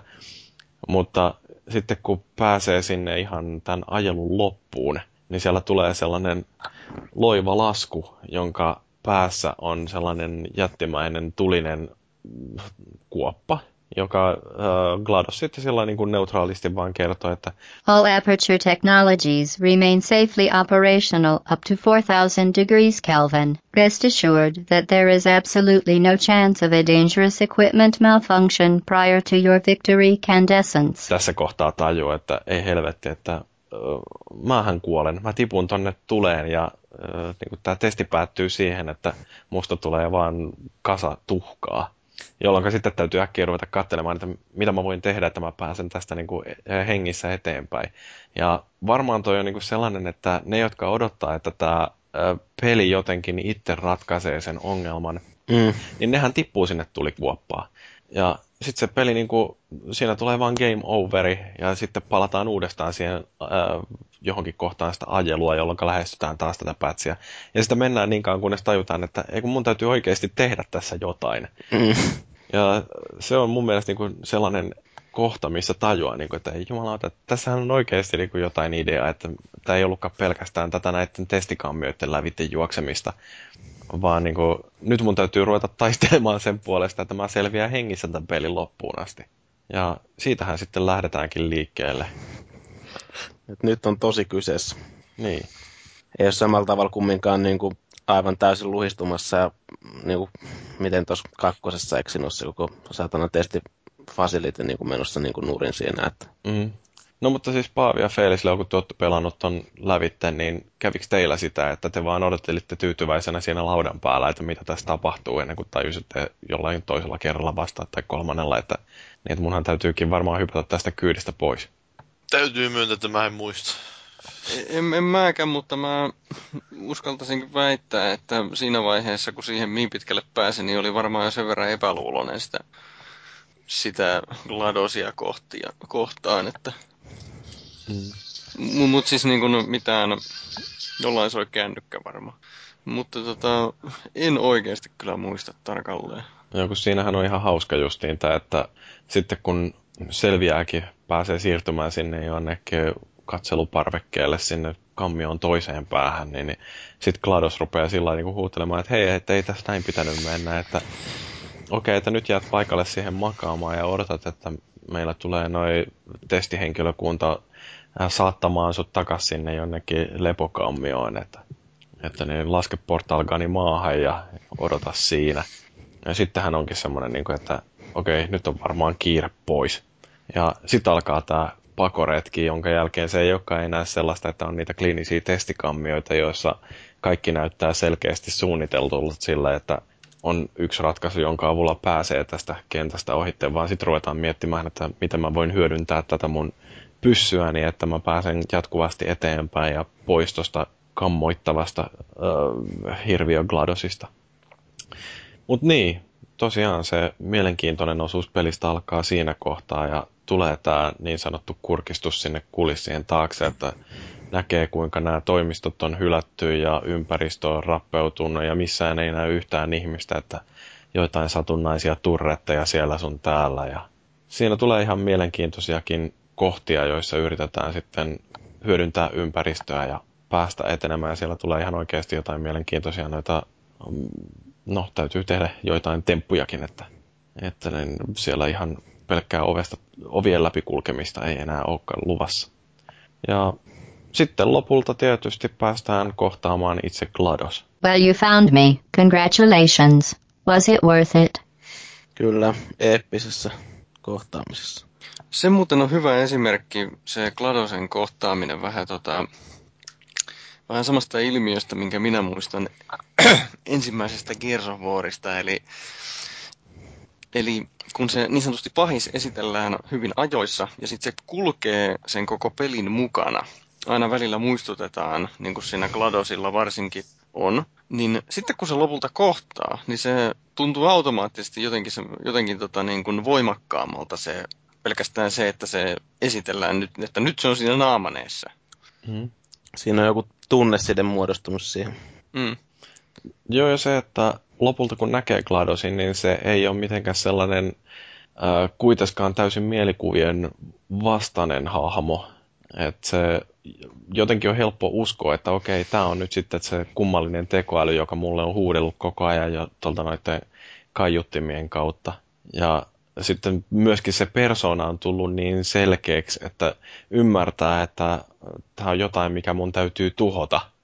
Ja sittenhän siinä alkaakin se taistelu, joka, niin no siis, mitä mieltä te olette, jotka olette pelannut sen lävitse, että onko se lopputaistelu sen arvoinen? Niin, eli se, että kun se, eikö se GLaDOS ollut vähän semmoinen, että se oli semmoinen härpäkkä, joka roikkui niin kuin katosta siinä, että se oli semmoinen iso.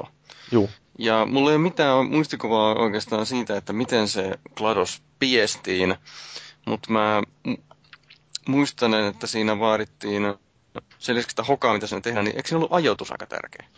Look, you're wasting your time, and believe me, you don't have a whole lot left to waste.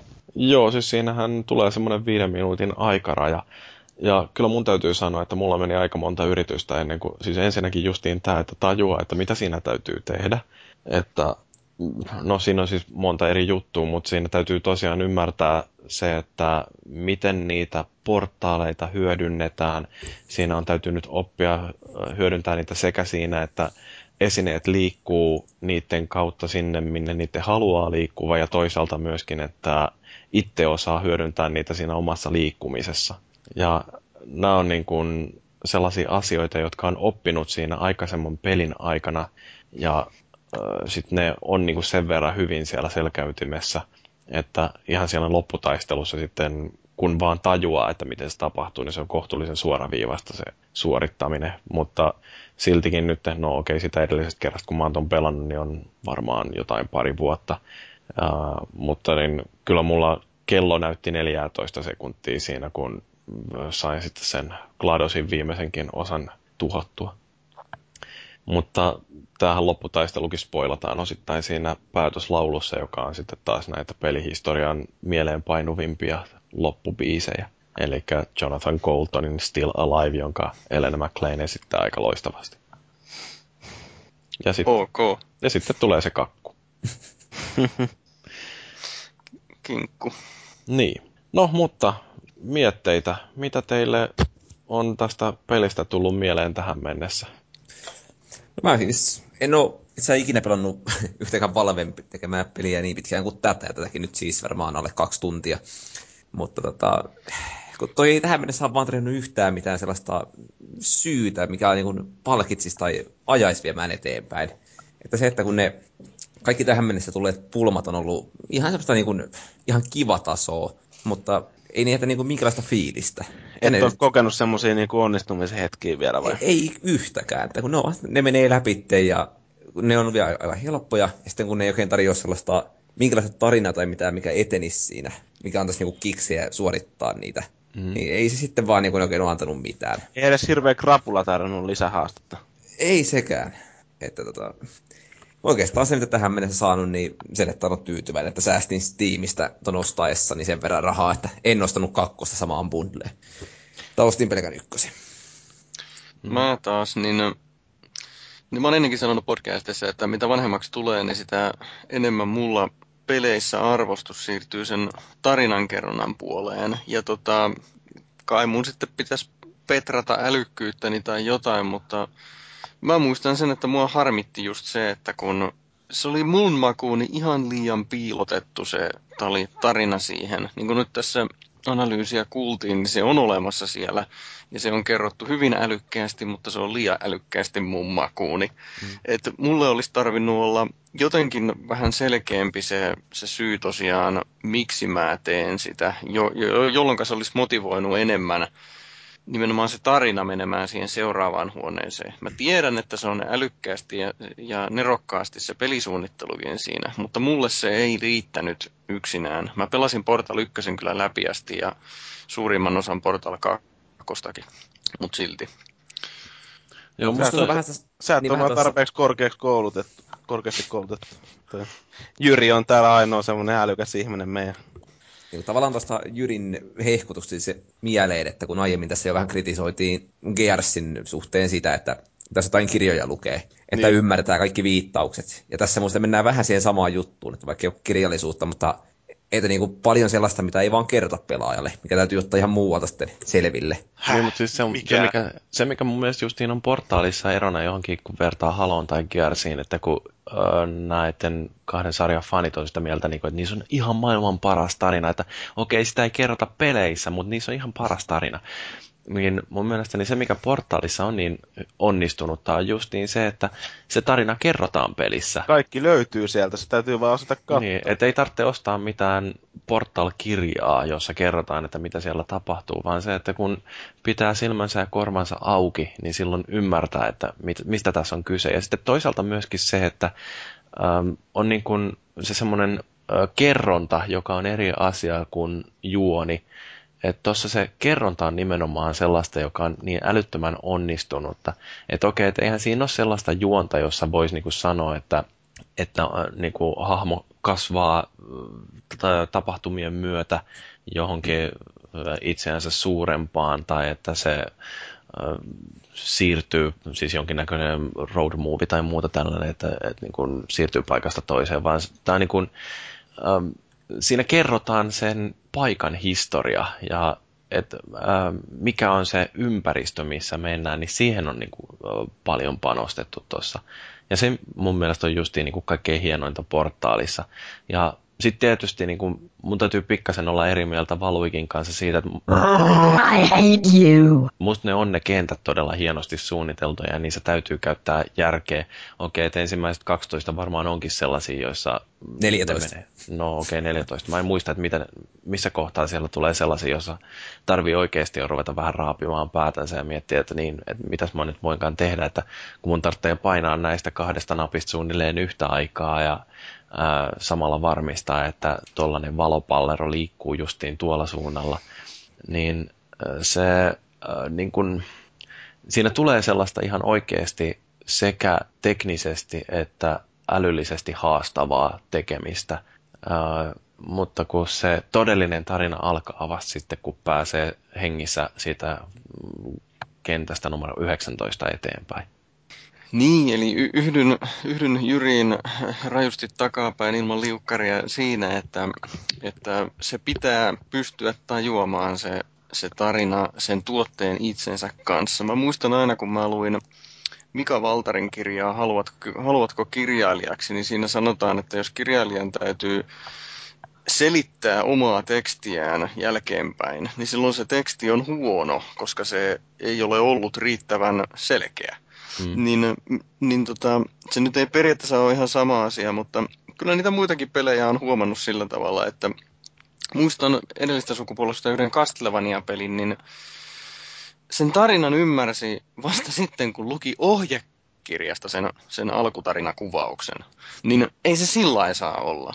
Sen pelin pitää itsessään osata kertoa se tarinansa niin hyvin, että se menee jakeluun.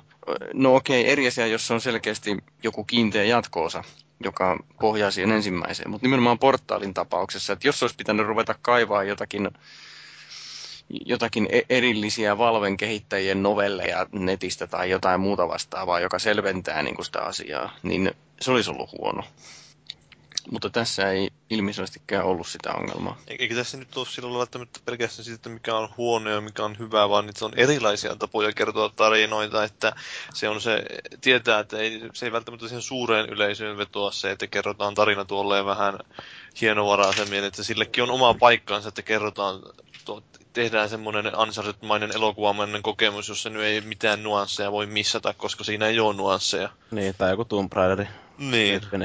Mutta ne, siis, mä itse tykkään niinku, siis tästä tyylistä niinku, just näistä kummassakin Portalissa ja sitten niinku, totta kai Half-Lifeissakin se oli vähän samanlainen lähestymistapa niinku, siinä mielessä, että päähahmo ei puhu mitään eikä tule mitään välidemoja tai mitään tällaisia näin. Et siinäkin niinku, kerrotaan sitä tarinaa niinku, itse sen pelin tapahtumien kautta eikä niinkään millään niinku, alleviivatuilla jutuilla.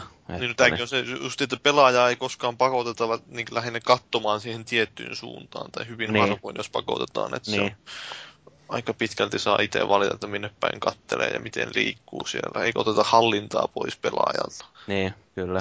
Ei ole semmoinen elokuvamainen vuoristorata. Niin, siis on niillekin oma paikkansa niille elokuvamaisille vuoristoradoille, ja ne toimii välillä tosi hyvin, ja niitä on tietenkin totta kai sivusta seuraajankin kiva katsoa, mutta semmoisia, missä tulee niinku vähän semmoisia omia aha-elämyksiä, niin siitä saa ehkä kumminkin paremman fiiliksen. Tuo on ehkä just sitä peleille ominaisinta tarinankerrontaa, että voidaan jättää sen pelaajan enemmän siihen pelaajan varaan. Totta kai nyt jossain elokuvissakin voidaan jättää, että katsojalle pitää osata tulkita ja päätellä oikein, mutta vielä peleissä se vielä ehkä menee vielä asteen pidemmälle, että pelaajan pitäisi tehdä sitä jalkatyötä siellä pelissä, että jaksaa kaivaa niitä ja tutkia niitä ympäristöä ja tehdä sitä aktiivisesti sitä tutkimustyötä sen sijaan, että kaikki tarjotaan silleen niin kuin siihen ruudulle.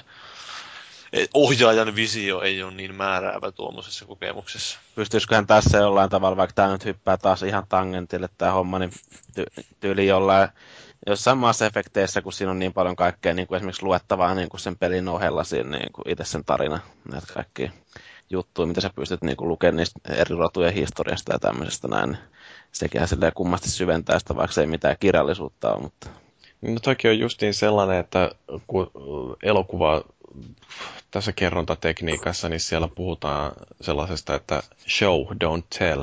Että asioita pitäisi pystyä näyttämään sen sijaan, että ne kerrotaan tai jossain Mass Effectin tapauksessa, niin annetaan kauhean wall of texti, joka täytyy lukea.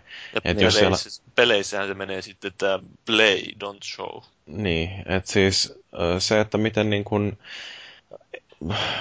kun siellä on niitä erilaisia rotuja ja niillä on niitä roduille ominaisia piirteitä, niin minkä takia täytyy mennä sitten jonnekin Council Chamberiin juttelemaan näiden ölliäisten kanssa ja sen jälkeen aukasta joku kodeksi. Niin. Voisikin mennä sitten näiden ölliäisten luonnolliseen elinympäristöön ja nähdä, että miten ne toimii, jolloin mitä ne esimerkiksi on ne hirveät isot trollit. Elkorit vai? Eikö se, mitä toi Vrexi edustaa? Niin on Groganit. Niin, että kun niillä on sellaisia hiukan väkivaltaisia taipumuksia, niin minkä takia sitä ei näytetä siinä ennen kuin sitä kerrotaan, että jo näiden historia on sellainen, että nämä on geneettisesti muokattu ja siitä tuli tällainen rutto ja bla bla bla. No se on totta kai haaste, että siinä on niin paljon sitä tavaraa tungettu, että niin, se pitäisi olla vähän tiivistetympi se kokemus, että sen pystyisi tekemään semmoisessa perinteessä niin kuin oikeasti näyttämään kautta pelaamaan sen kaiken. Että siinä idea onkin varmaan vähän se, että pelaaja pystyy enemmän valita sitä, että kuinka syvälle sitä menee siihen. Niin, että miten paljon kiinnostaa se itse se universumiin perehtyminen ja näin. Että siinä on se tietty ydinkokemus, joka ei välttämättä riipu niin kamalasti siitä, että kuinka paljon sinne sukeltaa. Totta kai se antaa ne lisää vahvistetta siihen, mutta että periaatteessa on varmaan asettanut semmoisen, että tämä jokaisen pelaajan pitää pystyä saamaan irti tästä pelistä. Mutta sitten toisaalta tuossa on sekin, että kuinka paljon sitä tarvitsee sitä tarinaa upottaa siihen, tai taustahistoriaa upottaa siihen yhteen peliin.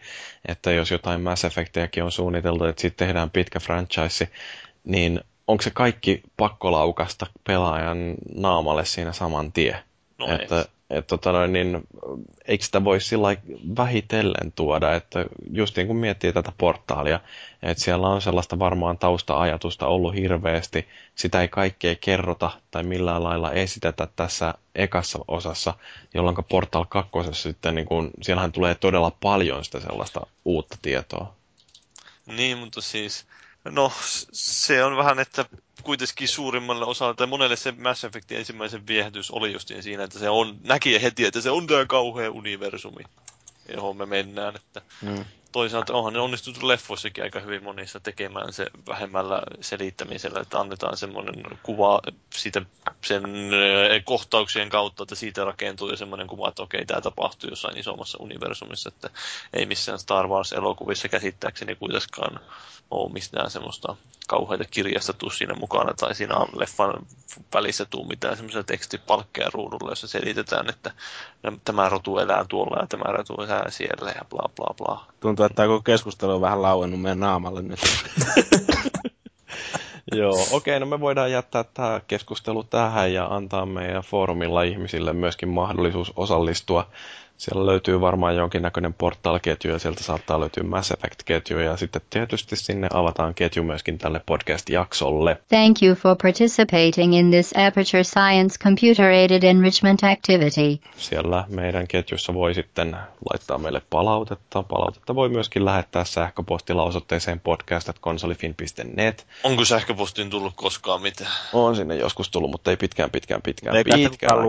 Sähköpostia. Kyllä, mulle tulee ne kaikki tonne mun omaan sähköpostiin. Niin jotain kiinalaista tekstiä sinne on tullut. Joo, jotain peniksen pidennyspillereitä ja kaikkea. Mitä sori, ne piti tulla mulle. Joo. Mä ihmettelinkään, että minkä takia, että kuka näitä on tarvinnut tai tilannut, mutta... Toi vitsi taidettiin käyttää jo jossain jaksossa numero 3. No sitten niin, Facebookissa meillä on oma sivu ja sitten on tää Twitteri kahvakin @kofinpodcast ja jonkin verran palautetta tullut viime viikolta. Aloitetaan vaikka tästä, mitä Bioshockaa, ja sanotaan vähän pitempi teksti, mutta yritin poimia tähän olennaiset. Olen aktiivisesti koettanut ilmeisesti saada meille vähän juttelua jättä tänne. Niin, luetaanpas tämä näin. Ihmettely siitä, miten pelien maailma on nimenomaan poikia puhuttelevaa, eikä siellä suuremmin ole feminiinimpää lähestymistapa, on aika turhaa nykyisessä tilanteessa. Joo, toki naisetkin jo nykyään pelaa Facebookia, Simsia ja My Little Ponyaa, mutta niitä oikeita pelejä pelaa niin ylivoimaisen suurella enemmistöllä nimenomaan pojat, joten on erittäin luonnollista, että panokset on peliä tehdessä laitettu juuri siihen, että tätä kohdeyleisöä miellytetään ja sille tarjotaan samaistumisen kohteita. Syynä ei siis ole patriarkaalin sovinistinen salaliitto, vaan yksinkertaisesti raha. Mitä helvettiä on oikeat pelit? Niin. On hyvä kysymys, siitähän me voitaisiin jutella yksi jakso taas. Niin, no se voisi olla yksi semmoinen. Mutta siis niinku, ensinnäkin niin, filosofiassa on tällainen käsite kuin human guillotine, joka tarkoittaa, että siitä mitä on ei voi päätellä mitä pitäisi olla. Et, niin kun, vaikka tilanne tällä hetkellä onkin, että valtaosa pelaajista on poikia tai miehiä, mikä... tilastollisesti itse asiassa ei pidä paikkaansa, mutta niin oletetaan, että näin olisi. Niin se ei tarkoita, että aina pitäisi olla niin, että pojat ja miehet vaan pelaa. Et kuitenkin kun tämä nykytilanne ei välttämättä ole niin tavoittelemisen arvoinen, että meidän pitäisi kynsihampain pitää siitä kiinni. Ja sen takia se, että tehdään pelejä, joita naisetkin pystyy pelaamaan, siis en tarkoita nyt, että pelkästään naiset, vaan että olisi sellaisia pelejä, jotka sopii molemmille sukupuolille, niin kuin varmaan sellaisia on Walking Deadit ja Heavy Rainit ja tällaiset. Unisex. Kuulemma elokuviakin on semmoisia tehty. Niin. Pystyy katsoa, romanttiset komediat, niin pystyy katsoa miehet ja naiset. Niin, että se on niin kuin, olisi kuitenkin semmoinen juttu, mitä voisi yrittää muuttaa, mutta... Se, mitä, niin kun tämä nyt liittyy tähän varmaan Sarkisian keskusteluun, mitä mä oon edelleenkin mieltä, että se ongelma ei ole edes se, että niiden pelien sisältö ei ole naisille sopivaa, vaan se, että koko peliala on niin jotenkin naisvastainen. Niin kun, koko tässä bisneksessä pitäisi jotenkin ottaa paremmin huomioon se, että pelit, ja siis pelien tekijät, niiden myyjät, niiden pelaajat, niin siellä löytyy kuitenkin aika iso osa naisia. Ja se, että miehet suhtautuu naisiin kauhean yliolkaisesti tai vihamielisesti tai halveksuen, niin ei se ole hyvä juttu. Et, niin kuin, tämmöinen teollisuuden ala, joka lähtökohtaisesti dissaa 50% maailmasta, niin ei sitä koskaan oteta vakavasti. Ja tästä on justiin niin kuin männä viikolla ollut juttua tuolla uutisissakin, että tämä Remember Meen, mikä se on, no, Don't Nod on se studio, niin siellä tämä pelin pääsuunnittelija Jean-Maxime Morris on sanonut, että justiin tällaisille ihmisille, jotka halveksuu naisten huomioon ottamista peleissä. Että jos olet oikeasti tuota mieltä, niin pelit ei koskaan kasva ilmaisuvälineenä aikuiseksi. Ja mun mielestä on ihan hyvin sanottu, että Remember Meissä on naispäähahmo ja se koko peli on aika pitkälti ajateltu silleen, että sillä on naisellisia ominaisuuksia. Niin, ajatella, siinä oli sanottu, että se jopa suutelee miestä siinä pelissä. Ja sitten julkaisijoiden mielestä tämä olisi saanut niin pelaajan tuntemaan olonsa epämukavaksi, koska sehän nyt on homoa.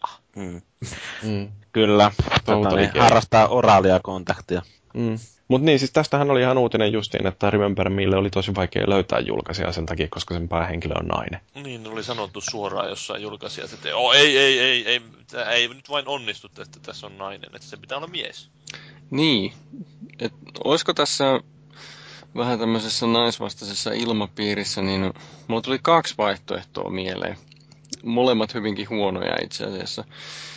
Eli ensimmäinen se, että halutaan pitää se videopelimaailma semmoisena miehisenä temmellyskenttänä, jossa saa sitten kilpailla ilman, että tarvitsee ottaa naisia huomioon. Ja, tai sitten toinen, että ne ihmiset, jotka on kasvanut videopelien parissa ainakin toistaiseksi, niin kyllä ne väitän, että ne oppii sen, että jos tutustuu vaikka naiseen ja yrittää houkutella treffeillä, niin sille ei kannata sanoa, että mulla on maksimileveli World of Warcraftissa. Noin karrikoidusti. Se riippuu siis naisesta. Joo, mutta siis noin niin kuin noin yleisesti ottaen, eli peliharrastus ei ole sellainen, jota kannattaa kovinkaan ajoissa sanoa naiselle herättääkseen hänen kiinnostuksensa niin kuin itseään kohtaan. Verrattuna vaikka siihen, että sanoo, että olen hunkstanssia, minä olen taloustieteiden tohtori ja oman firmani toimitusjohtaja. Ymmärrättekö idean? Joo, ymmärrän mä idean, mutta en mä niinku siis silleen itse henkkoot niin oo silleen mitenkään ainakaan salailusta hommaa, että minä oon. Joo. Ettei se sitä vieläkin. Joo, ettei se niinku multa on niin sanotusti tussuu vienyt pois, vaikka mä sanon, että pelaan. No kun sä nyt oot tuommoinen panokoneen, niin ihmekään. Siis tässä on nyt se, että sä et tiedä sitä eroa. Jos olisit vaikka niin esimerkiksi vaikka 10 naista houkutellut treffeille vaikka itses kanssa, niille olisit sanonut, että sä pelaat niin kuin heti. Niin. Ja sitten toiset 10, joille sä et olisi millään lailla tuonut sitä pelaamista esille, niin sittenhän sä voisit sanoa, että onko sillä niin, no joo, ei tietenkään niin. Siis semmoista keskustelua vasta koskaan ollut, että joo, että vittu mä oon level 50 NHL:ssä, että mä oon niin helvetin kova jätkä. Että no siis mulle ihan oikeesti on käynyt sillä tavalla, että yritin houkutella Mimiä treffeille kanssa, niin oliko se nyt Skype vai minkä välityksellä, mutta joo, kumminkin. Siis tästä on nyt jo useampia vuosia aikaa, mutta niin kun kävi ilmi, että mä harrastan pelaamista, enkä vain peleistä kirjoittamista, niin se ei sitten halunnut nähdä. Aika karmea kohta. Mutta siis tää on sillä lailla, että tähän tekee vain itse sulle palveluksen, koska todennäköisesti jos on noin pindallinen ja paskamainen ihminen, niin etkä sinun haluaisi semmoisen kanssa mitään vakavampaa harrastaa. No ei, korkeintaan paarista kakkoseen ilman liukastetta. Mä menisin justiin sanoa, että kyllä se kommentti oli semmoinen, että eikä semmoisen kanssa nyt mitään vakavampaa voiskaan, mutta kun kyllähän sitä nyt voisi kerran polkasta, vaikka ei mitään vakavampaa kahvalauta. Niin. Kerran tai kaksi korkeinta. Niin. Mutta, niin. Mitä arvoisa puheenjohtaja on mieli näistä meidän ehdotuksista, että ovatko nämä kenties syynä siihen, että pelimaailma tahtoo olla vähän naisvastainen? Mä en tiedä, että mistä johtuu pelimaailman naisvastaisuus, mutta niin, mä epäilen, että silloin aika paljon juuret samassa, tai niin kuin syy on suunnilleen sama kuin mikä on siinä, että internet on täynnä kusipäitä. Että kun pystyy nimettömänä kommentoimaan ja esittämään mielipiteitänsä sillä lailla, että koskaan ei joudu niistä vastuuseen, niin silloin se kusipäisyysastekin nousee. Niin. Mm. No, mutta on meille tullut sitten muitakin kommentteja. viime jaksohan oli sellainen, mitä tunti 45 mittainen, ja Sairus 1 on sanonut, että tämä oli jo masentavan lyhyt jakso. No nyt siitä, mä just heti silloin jakson alussa mietin tätä palautetta, että no nyt ei ainakaan tule lyhyt jakso. Että, tai siis tämmönen, niin tää tulee tämmönen rönsyilevä ja vähän maagion krapulassa jakso. Kyllä joo, että en ole paljon puhunut mitään, mutta silti jaksolla on mittaa aivan saattaa. No en ehkä mikään saatanasti, mutta... Joo, ei me tässä nyt ennätyksiä olla rikkomassa, mutta kyllä tämä nyt on selkeästi pitempi kuin viime viikkona. Joo, kerkesin tuossa mursu takaisin taas. Niin. Kerkesin tuossa puoli tuntia nukkuukin tuossa pääaiheen aikana. Ja no, me ihmeteltiinkin, että miten sulta tuli niin fiksuja kommentteja. Puhu unissaan siellä, että joo, se ihan hyvä peli on. Kyllä. Joo. No ei siis, tämä on oikeasti, tämä on sellaista mielentilajuttua, että kun me nyt kuitenkaan ei tehdä tätä millään aikataululla, niin me istutaan tässä niin kauan, kun juttua riittää, ja jos ei juttua ole kauheasti, niin sitten tulee lyhyempi jakso, ja sitten joskus taas niin kuin puhutaan täyttä paskaa. Melkein sanoisin, että joskus kun valmistautuminen on parempi, niin saattaa tulla lyhyempikin jakso, kun saa vähän tiivistettyä niitä omia ajatuksia. Niin. Tämäkin oli tämmönen, että ei mun ollut tarkoitus tulla tänne, mutta mä sanoin Irkissä. Irkissä sanoi, että Feelisillä on aikoo puhua kuitenkin Gearsin vuorista, niin mä haluan olla siellä melkein mukana, mutta... Joo, ja toista voinut melkein ilmoittaa mulle, ettei tarvitse tulla ollenkaan mukaan, kun Paavi tuli, mutta ei, näköjään sitten. Ei mulla ainakaan sun ääni ole pätkinyt tällä kertaa yhtään mitään. Ei kyllä mitään. Ei joo. Eikä se ole viime jaksossakaan mun mielestä juurikaan, kun kuuntelin se. Eikö sen jälkeen ollut tullut jotain palautetta? Itse asiassa siellä oli tästä, niin meillä vielä tosiaan, että siellä oli tää yksi palaute, joka Twitterin puolella, mä katson mikä nimimerkki se oli tää. No sama jätkäriverkkarit, niin se oli sanonut justiin, että Kickstarterilla Maagille uusi nettiyhteys. Mä heitin sen Facebookiin, niin siellä oli porukka ihan innostunut tästä. Joo, sinne oli tullut tyyppisiä kommentteja. Mä masennuin, kun mä luin sen ja säkään, niin kun menin melkein etsiä sitä köyttä tuolta. Vahvinta oksaa kattelit pihalta sillä. Vahvimman oksan mä etsin aikoja sitten, mutta meinasin lähteä köysikauppaan. No mutta ajattele Maagi, sua rakastetaan niin paljon, että sulle halutaan toimiva nettiyhteys, että sua kuultaisi enemmän. Kyllä. Kiitos Sonera tästä, mitä mulla on tarjottu. Sitten tää oli paras tää kyllä tää Peeron kommentti, eli Petri Lesken, että jo toinen Maagin etuja ajava aloite tällä viikolla. Mikä se ensimmäinen oli? Eikö se ollut se homma? Tahdon 2013. Homojen oikeus. Okei. Itsekin kävin pistämässä nimeeni kyllä siihen aloitteeseen kyseiseen Tahdon 2013. Meillä on Paavin kanssa vähän suunnitelmia sen suhteen. Onhan meillä. No se on ihan hyvä. Trui! No joo, sitten Arbiter on vielä laittanut. Arbiter, vai mitä se on? Arbiter, joo. Tässä on sillä Arbiter. Just noin, hyvä. Niin, on laittanut tällaista, että en ole jaksanut käynnistää boksia moneen viikkoon, mutta kännykällä tulee pelattua Hill Climb Racingia tai jotain muuta lähes joka päivä. Olenko kasualisoitumassa? Niin.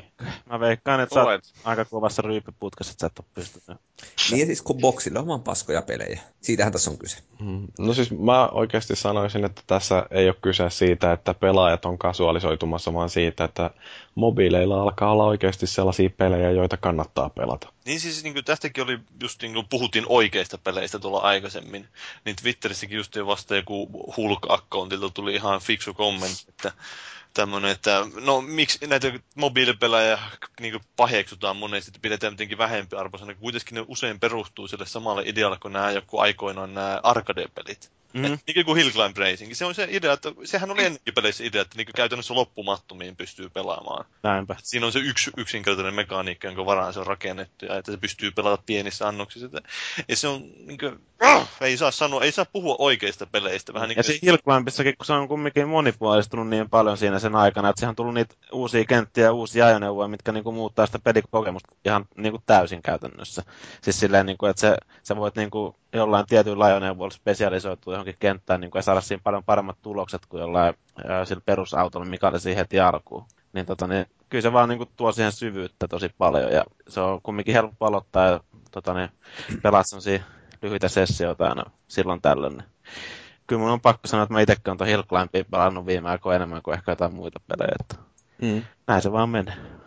Niin. mä en ole kauheasti tosiaan mobiililla pelannut, pitäisi vähän ehkä opetella pelaamaan niillä nykyään tosiaan. Niin, sain siis Black Opsin pelattua läpi ja se oli tosiaan hyvä peli ja sitten Trialsia hommasin PC:llä, mutta ei mulla nyt kauheasti kyllä sillä lailla. Bioshock on vähän sillä lailla, että okei, ehkä tekisi mieli pelata, mutta mä mietin, että se kuitenkin kestää 10 tuntia. Vittu mä en jaksa pelata niin pitkästi. Mm. Se on jännä, että miten se muuttuu tosiaan tuolla, että jossain kohtaa 10 tuntia rupeaa tuntua niin hirveän pitkältä peliltä, ettei millään viitti. Se on lähinnä sen takia just niin, koska mä tiedän, että minkälainen peli se on, että se pelimekaniikka, että räiskintäpelejä on pelannut elämässä niin useamman tunnin kuitenkin, niin sitten on pikkuhiljaa tullut semmoinen fiilis, että ei vittu, en mä jaksa enää sitä samaa niin paskaa, kun se ennakkoon tietää, että ei se kuitenkaan niin paljon poikkea niistä nähdyistä jo. Mm. Mutta se voisi muuten olla aika hyvä peli pelata 3D:nä, kun siinä on se ihme tarttumakoukku juttu. Voisi olla aika huikeita näkymiä.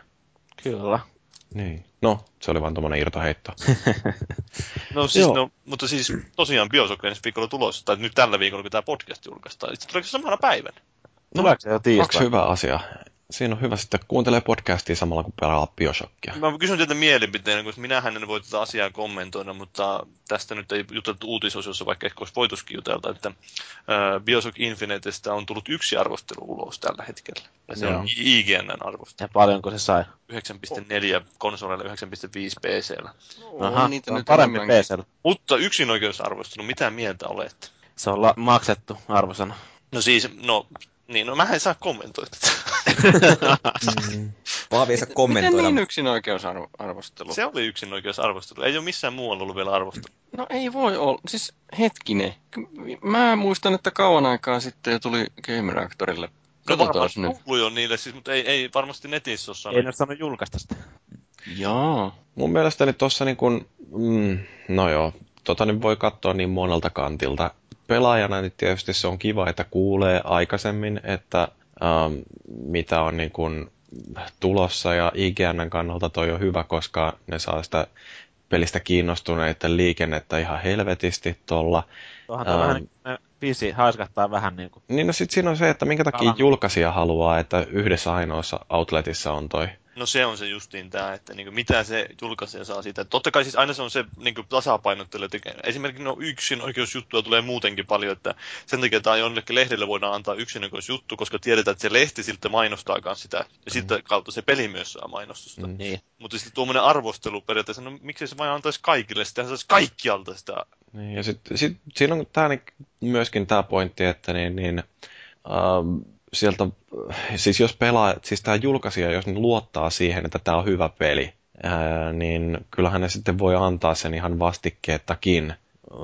Ja sitten se, että kun se on yhdessä ainoassa paikassa, niin sitten toisaalta niin kuin se voi jotenkin ehkä saada sellaisen vähän yhtenäisemmän keskustelun siihen pelin ympärille, että kun kaikki on lukenut sen saman arvostelun ja lähtee samalta pohjalta sitä rupattelemaan, jolloin sieltä löytyy ne samat vahvuudet ja tälleen, mutta mä en oikeasti ihan hirveästi löydä kyllä sellaista selitystä, että minkä takia jos mä olisin julkaisija, niin haluaisin, että yksi ainoa pumpputon pääsee kertomaan, että minkälainen peli tää on ja sitten vielä kaiken päälle, että minkä takia se on just IGN. Niin tossa tulee just vähän sellainen niin kuin mielenkiintoinen olo, vähän niin kuin noissa Wii U-arvostelussa joku Nintendo Life tai joku tänne konsolifini antaa aina 5/5 niille peleille, minkä takia. Niin. Eikö meilläkin muuten ollut semmoinen niinku melkein, jokainen melkein Wii U-julkaisupeli sai sen 5/5? Oli joo, mutta sitten tuli tank. Joo. No se vähän niin tankkas se peli. Joo. No, mutta mä luulen, että me itse asiassa päästiin tuosta aikaisemmin jonoista palautteista eteenpäin. Ja, tähän tulee tää helposti unohtuvat viimeiset sanat kohta, ja Paavilla nyt olikin tollainen jo jonkinnäköinen avautuminen IGN:stä. Oho, avautu. Mä pistin muuten hyvän sähköpostin tuossa yksi päivä ulos menemään, mutta siitä ei sen enempää. Hyvä, me tehdään tällä tiedolla kaikki paljon. No, mut siis, onko teillä muilla jotain helposti unohtuvia viimeisiä sanoja? Joo, pitkä nainen on turn on, että terveisiä Sikorniviiverille. No niin, mä sanoisin tähän näin vaan, että ei oo homoa käyttää liukkaria. Homoilu on miesten hommaa. Miten tämä niinku ei ole homoa, tai miten se olisi homoa? Niin. No, sanotaan näin, että ne pieni mulkkuset voi vetää ilman. Niin kuin mä esimerkiksi. Joo. Niin. Kyllä. No vaan oikein. No mä voisin vähän kehua tuommoista nettisivustoa kuin Red... Red Sube. Vai mikä? Se on pitänyt leikata sitten siihen sillä, että keutuu se juttu Red Sube. Joo. Mikä se sivusto olikaan vai kuoliko se mies? No se oli varmaan se Red Sube. Red Sube. No ei mä tiedä sisäpiirin juttuja, että Valuikin tykkää Red Letter Mediasta. Se varmaan Valuikin eksy sille sivustolle, niin ei ollut enää paluuta tähän jaksoon. Joo, eikö siis toi Red Letter Media, niin ootteko te koskaan kattonut niitä? Siellä on muun muassa pureskeltu aika perkeleen tehokkaasti toi Star Warsin ne uudet, siis episodet 1-3. Jäänyt kyllä vähän vähemmälle. Siis ne on loistavia, ne arvostelut on pitempiä kuin itse elokuvat, mutta niissä on kyllä todella perusteellisesti käyty lävitteessä, että minkä takia ne on hirveätä shaisseja. Voi herranjumala. Joo, pitkiä videoita. Ei ne kyllä yleensä RedTubessa ole kuin semmosia 10. Kyllä sieltä varmaan ihan täyspitkiäkin löytyy. No joo, ehkä joo.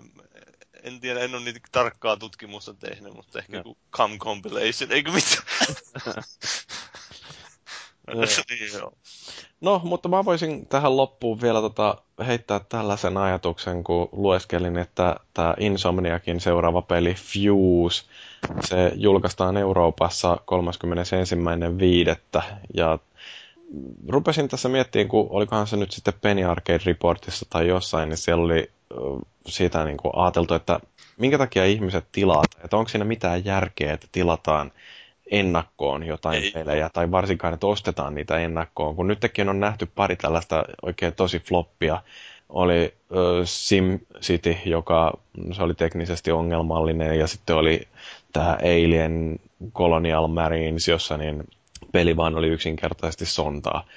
Ja näitäkin pelejä varmaan oli ennakkoon myyty aivan sikana, ihmiset oli niitä ostellut, ja sitten kun lopulta saa sen tuotteen käteensä, niin huomaa, että tämähän on höyryävä kasa. Niin mitä järkeä nykypäivänä tai koskaan on oikeastaan ollut ostaa näitä pelejä etukäteen? Et mä ymmärrän, että kustantajien kannalta se on tärkeää, että saadaan sitä rahaa mahdollisimman nopeasti mielellään jo etukäteen sisään, jolloin se raha voidaan käyttää taas johonkin muuhun tekemiseen tai maksaa sillä isoja bonuksia johtajille. Mutta pelaajana, minkä takia mun pitäisi ennakkoon ostaa jokin peli tai edes varata sitä? Se on se fiilis. Niin, mutta siis... Ihan oikeasti, se on se fiilis. Mä muistan, kun vuonna 2009, kun se nyt oli, niin mä olin ennakkovarannut ihan hyvän aikaa aikaisemmin niin Halo Warsin Special Editionin ja sitten mä menin silloin Jyväskylässä, niin mä olin 9:30 siis siellä GameStopin oven takana, kun se aukesi 10:00, ja odotin siellä aivan yksinäisenä oikein hyvissä fiiliksissä, ja sitten kello tulee 10 ja se liike aukeaa ja mä ryntään siihen kassalle ja saan sen Special Editionin käteen, ja vitsi oli fiilis korkealla ja olin ainoa muuten, siellä ei ollut ketään muuta. Sä olisit saanut sen pelin, vaikka se olisi ennakkotilannutkaan sitä. Niin olisinkin, mutta siis se oli ihan, siis siinä oli se joku semmoinen oma siisti fiiliksensä sitten, että sen niin kuin kävi hakea sieltä ja tiesi saamansa nimenomaan heti. No, tuossa on kuuntelijoille mietittävää, että mitä järkeä on ostaa ennakkoon jokin peli, kun sen kuitenkin saa silloin julkaisupäivänä todennäköisesti helpommin jostain läheisestä pelikaupasta tai Prismasta, että niin rohkaistaanko me näitä julkaisijoita vaan vähän liikaa siihen, että paskaa voi tehdä, kunhan sitä markkinoi tarpeeksi tehokkaasti ja laittaa sitten julkaisupäivänä silleen niin kuin vasta mahdollisesti arvostelukappaleitakin liikkeelle, ettei kukaan tiedä, että minkälaista shaisee siitä Walking Dead Survival Instinctista tuli. Mun on nyt pakko sanoa, että taas liittynyt tähän keskusteluun mitään, mutta mulla jäi niin kaivelee toi Vallun kirjoittama toi Big Fat Mature toi hakusana tonne noin, niin mitä täältä löytyi, kun ton liikkeestä. Okei, kiitos näistä. Maailman ensimmäinen 300 paunan gangbang. Okei. Siis 2 minuuttia tätä. No ei. Se en sitten on mä, joka esiintyy siinä, vaikka näyttääkin samalta. Joo, aika monella näyttäisi olevan tuolla. No niin, olkaa hiljaa. Tämä oli jakso numero 105. Kiitos kuuntelijoille, kiitos Feilis, Leo, kiitos Maagiset, kiitos Paavi ja kiitos myöskin Valuiki. Mä olin Jyri ja mä jätän teidät nyt parempiin käsiin muutamaksi viikoksi. I am no messenger. I possess the most powerful weapon in the universe. But I will give you a message. The message of death.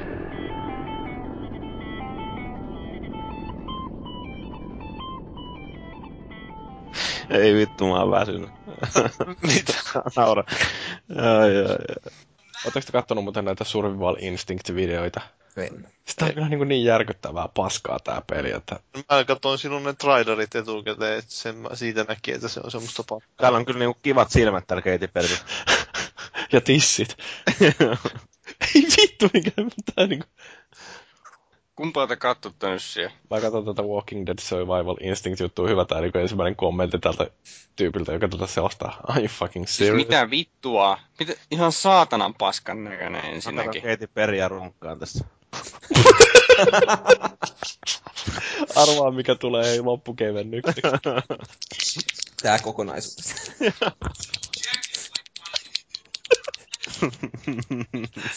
Okei, mennäänkö tonne uutisiin? Mä haen noin kahvit vielä kohta, niin voi heittää sinne pienen lisämausteen sekaan sitten. Omat kermat, joo. Omat kermat. No. Oman protskupidetelön kahvin sekaan. Eikö se ole enimmäkseen sokeria kuitenkin? Vittu. Eikö mä muistan tätä legendaarisen heiton, että jossain biologian tunnilla sanottiin, että se voi maistua makeen. Tai sitten jotain, että siinä on paljon sokeria ja sitten joku nainen sanoi, että ai sen takia se maistuu niin makeelta.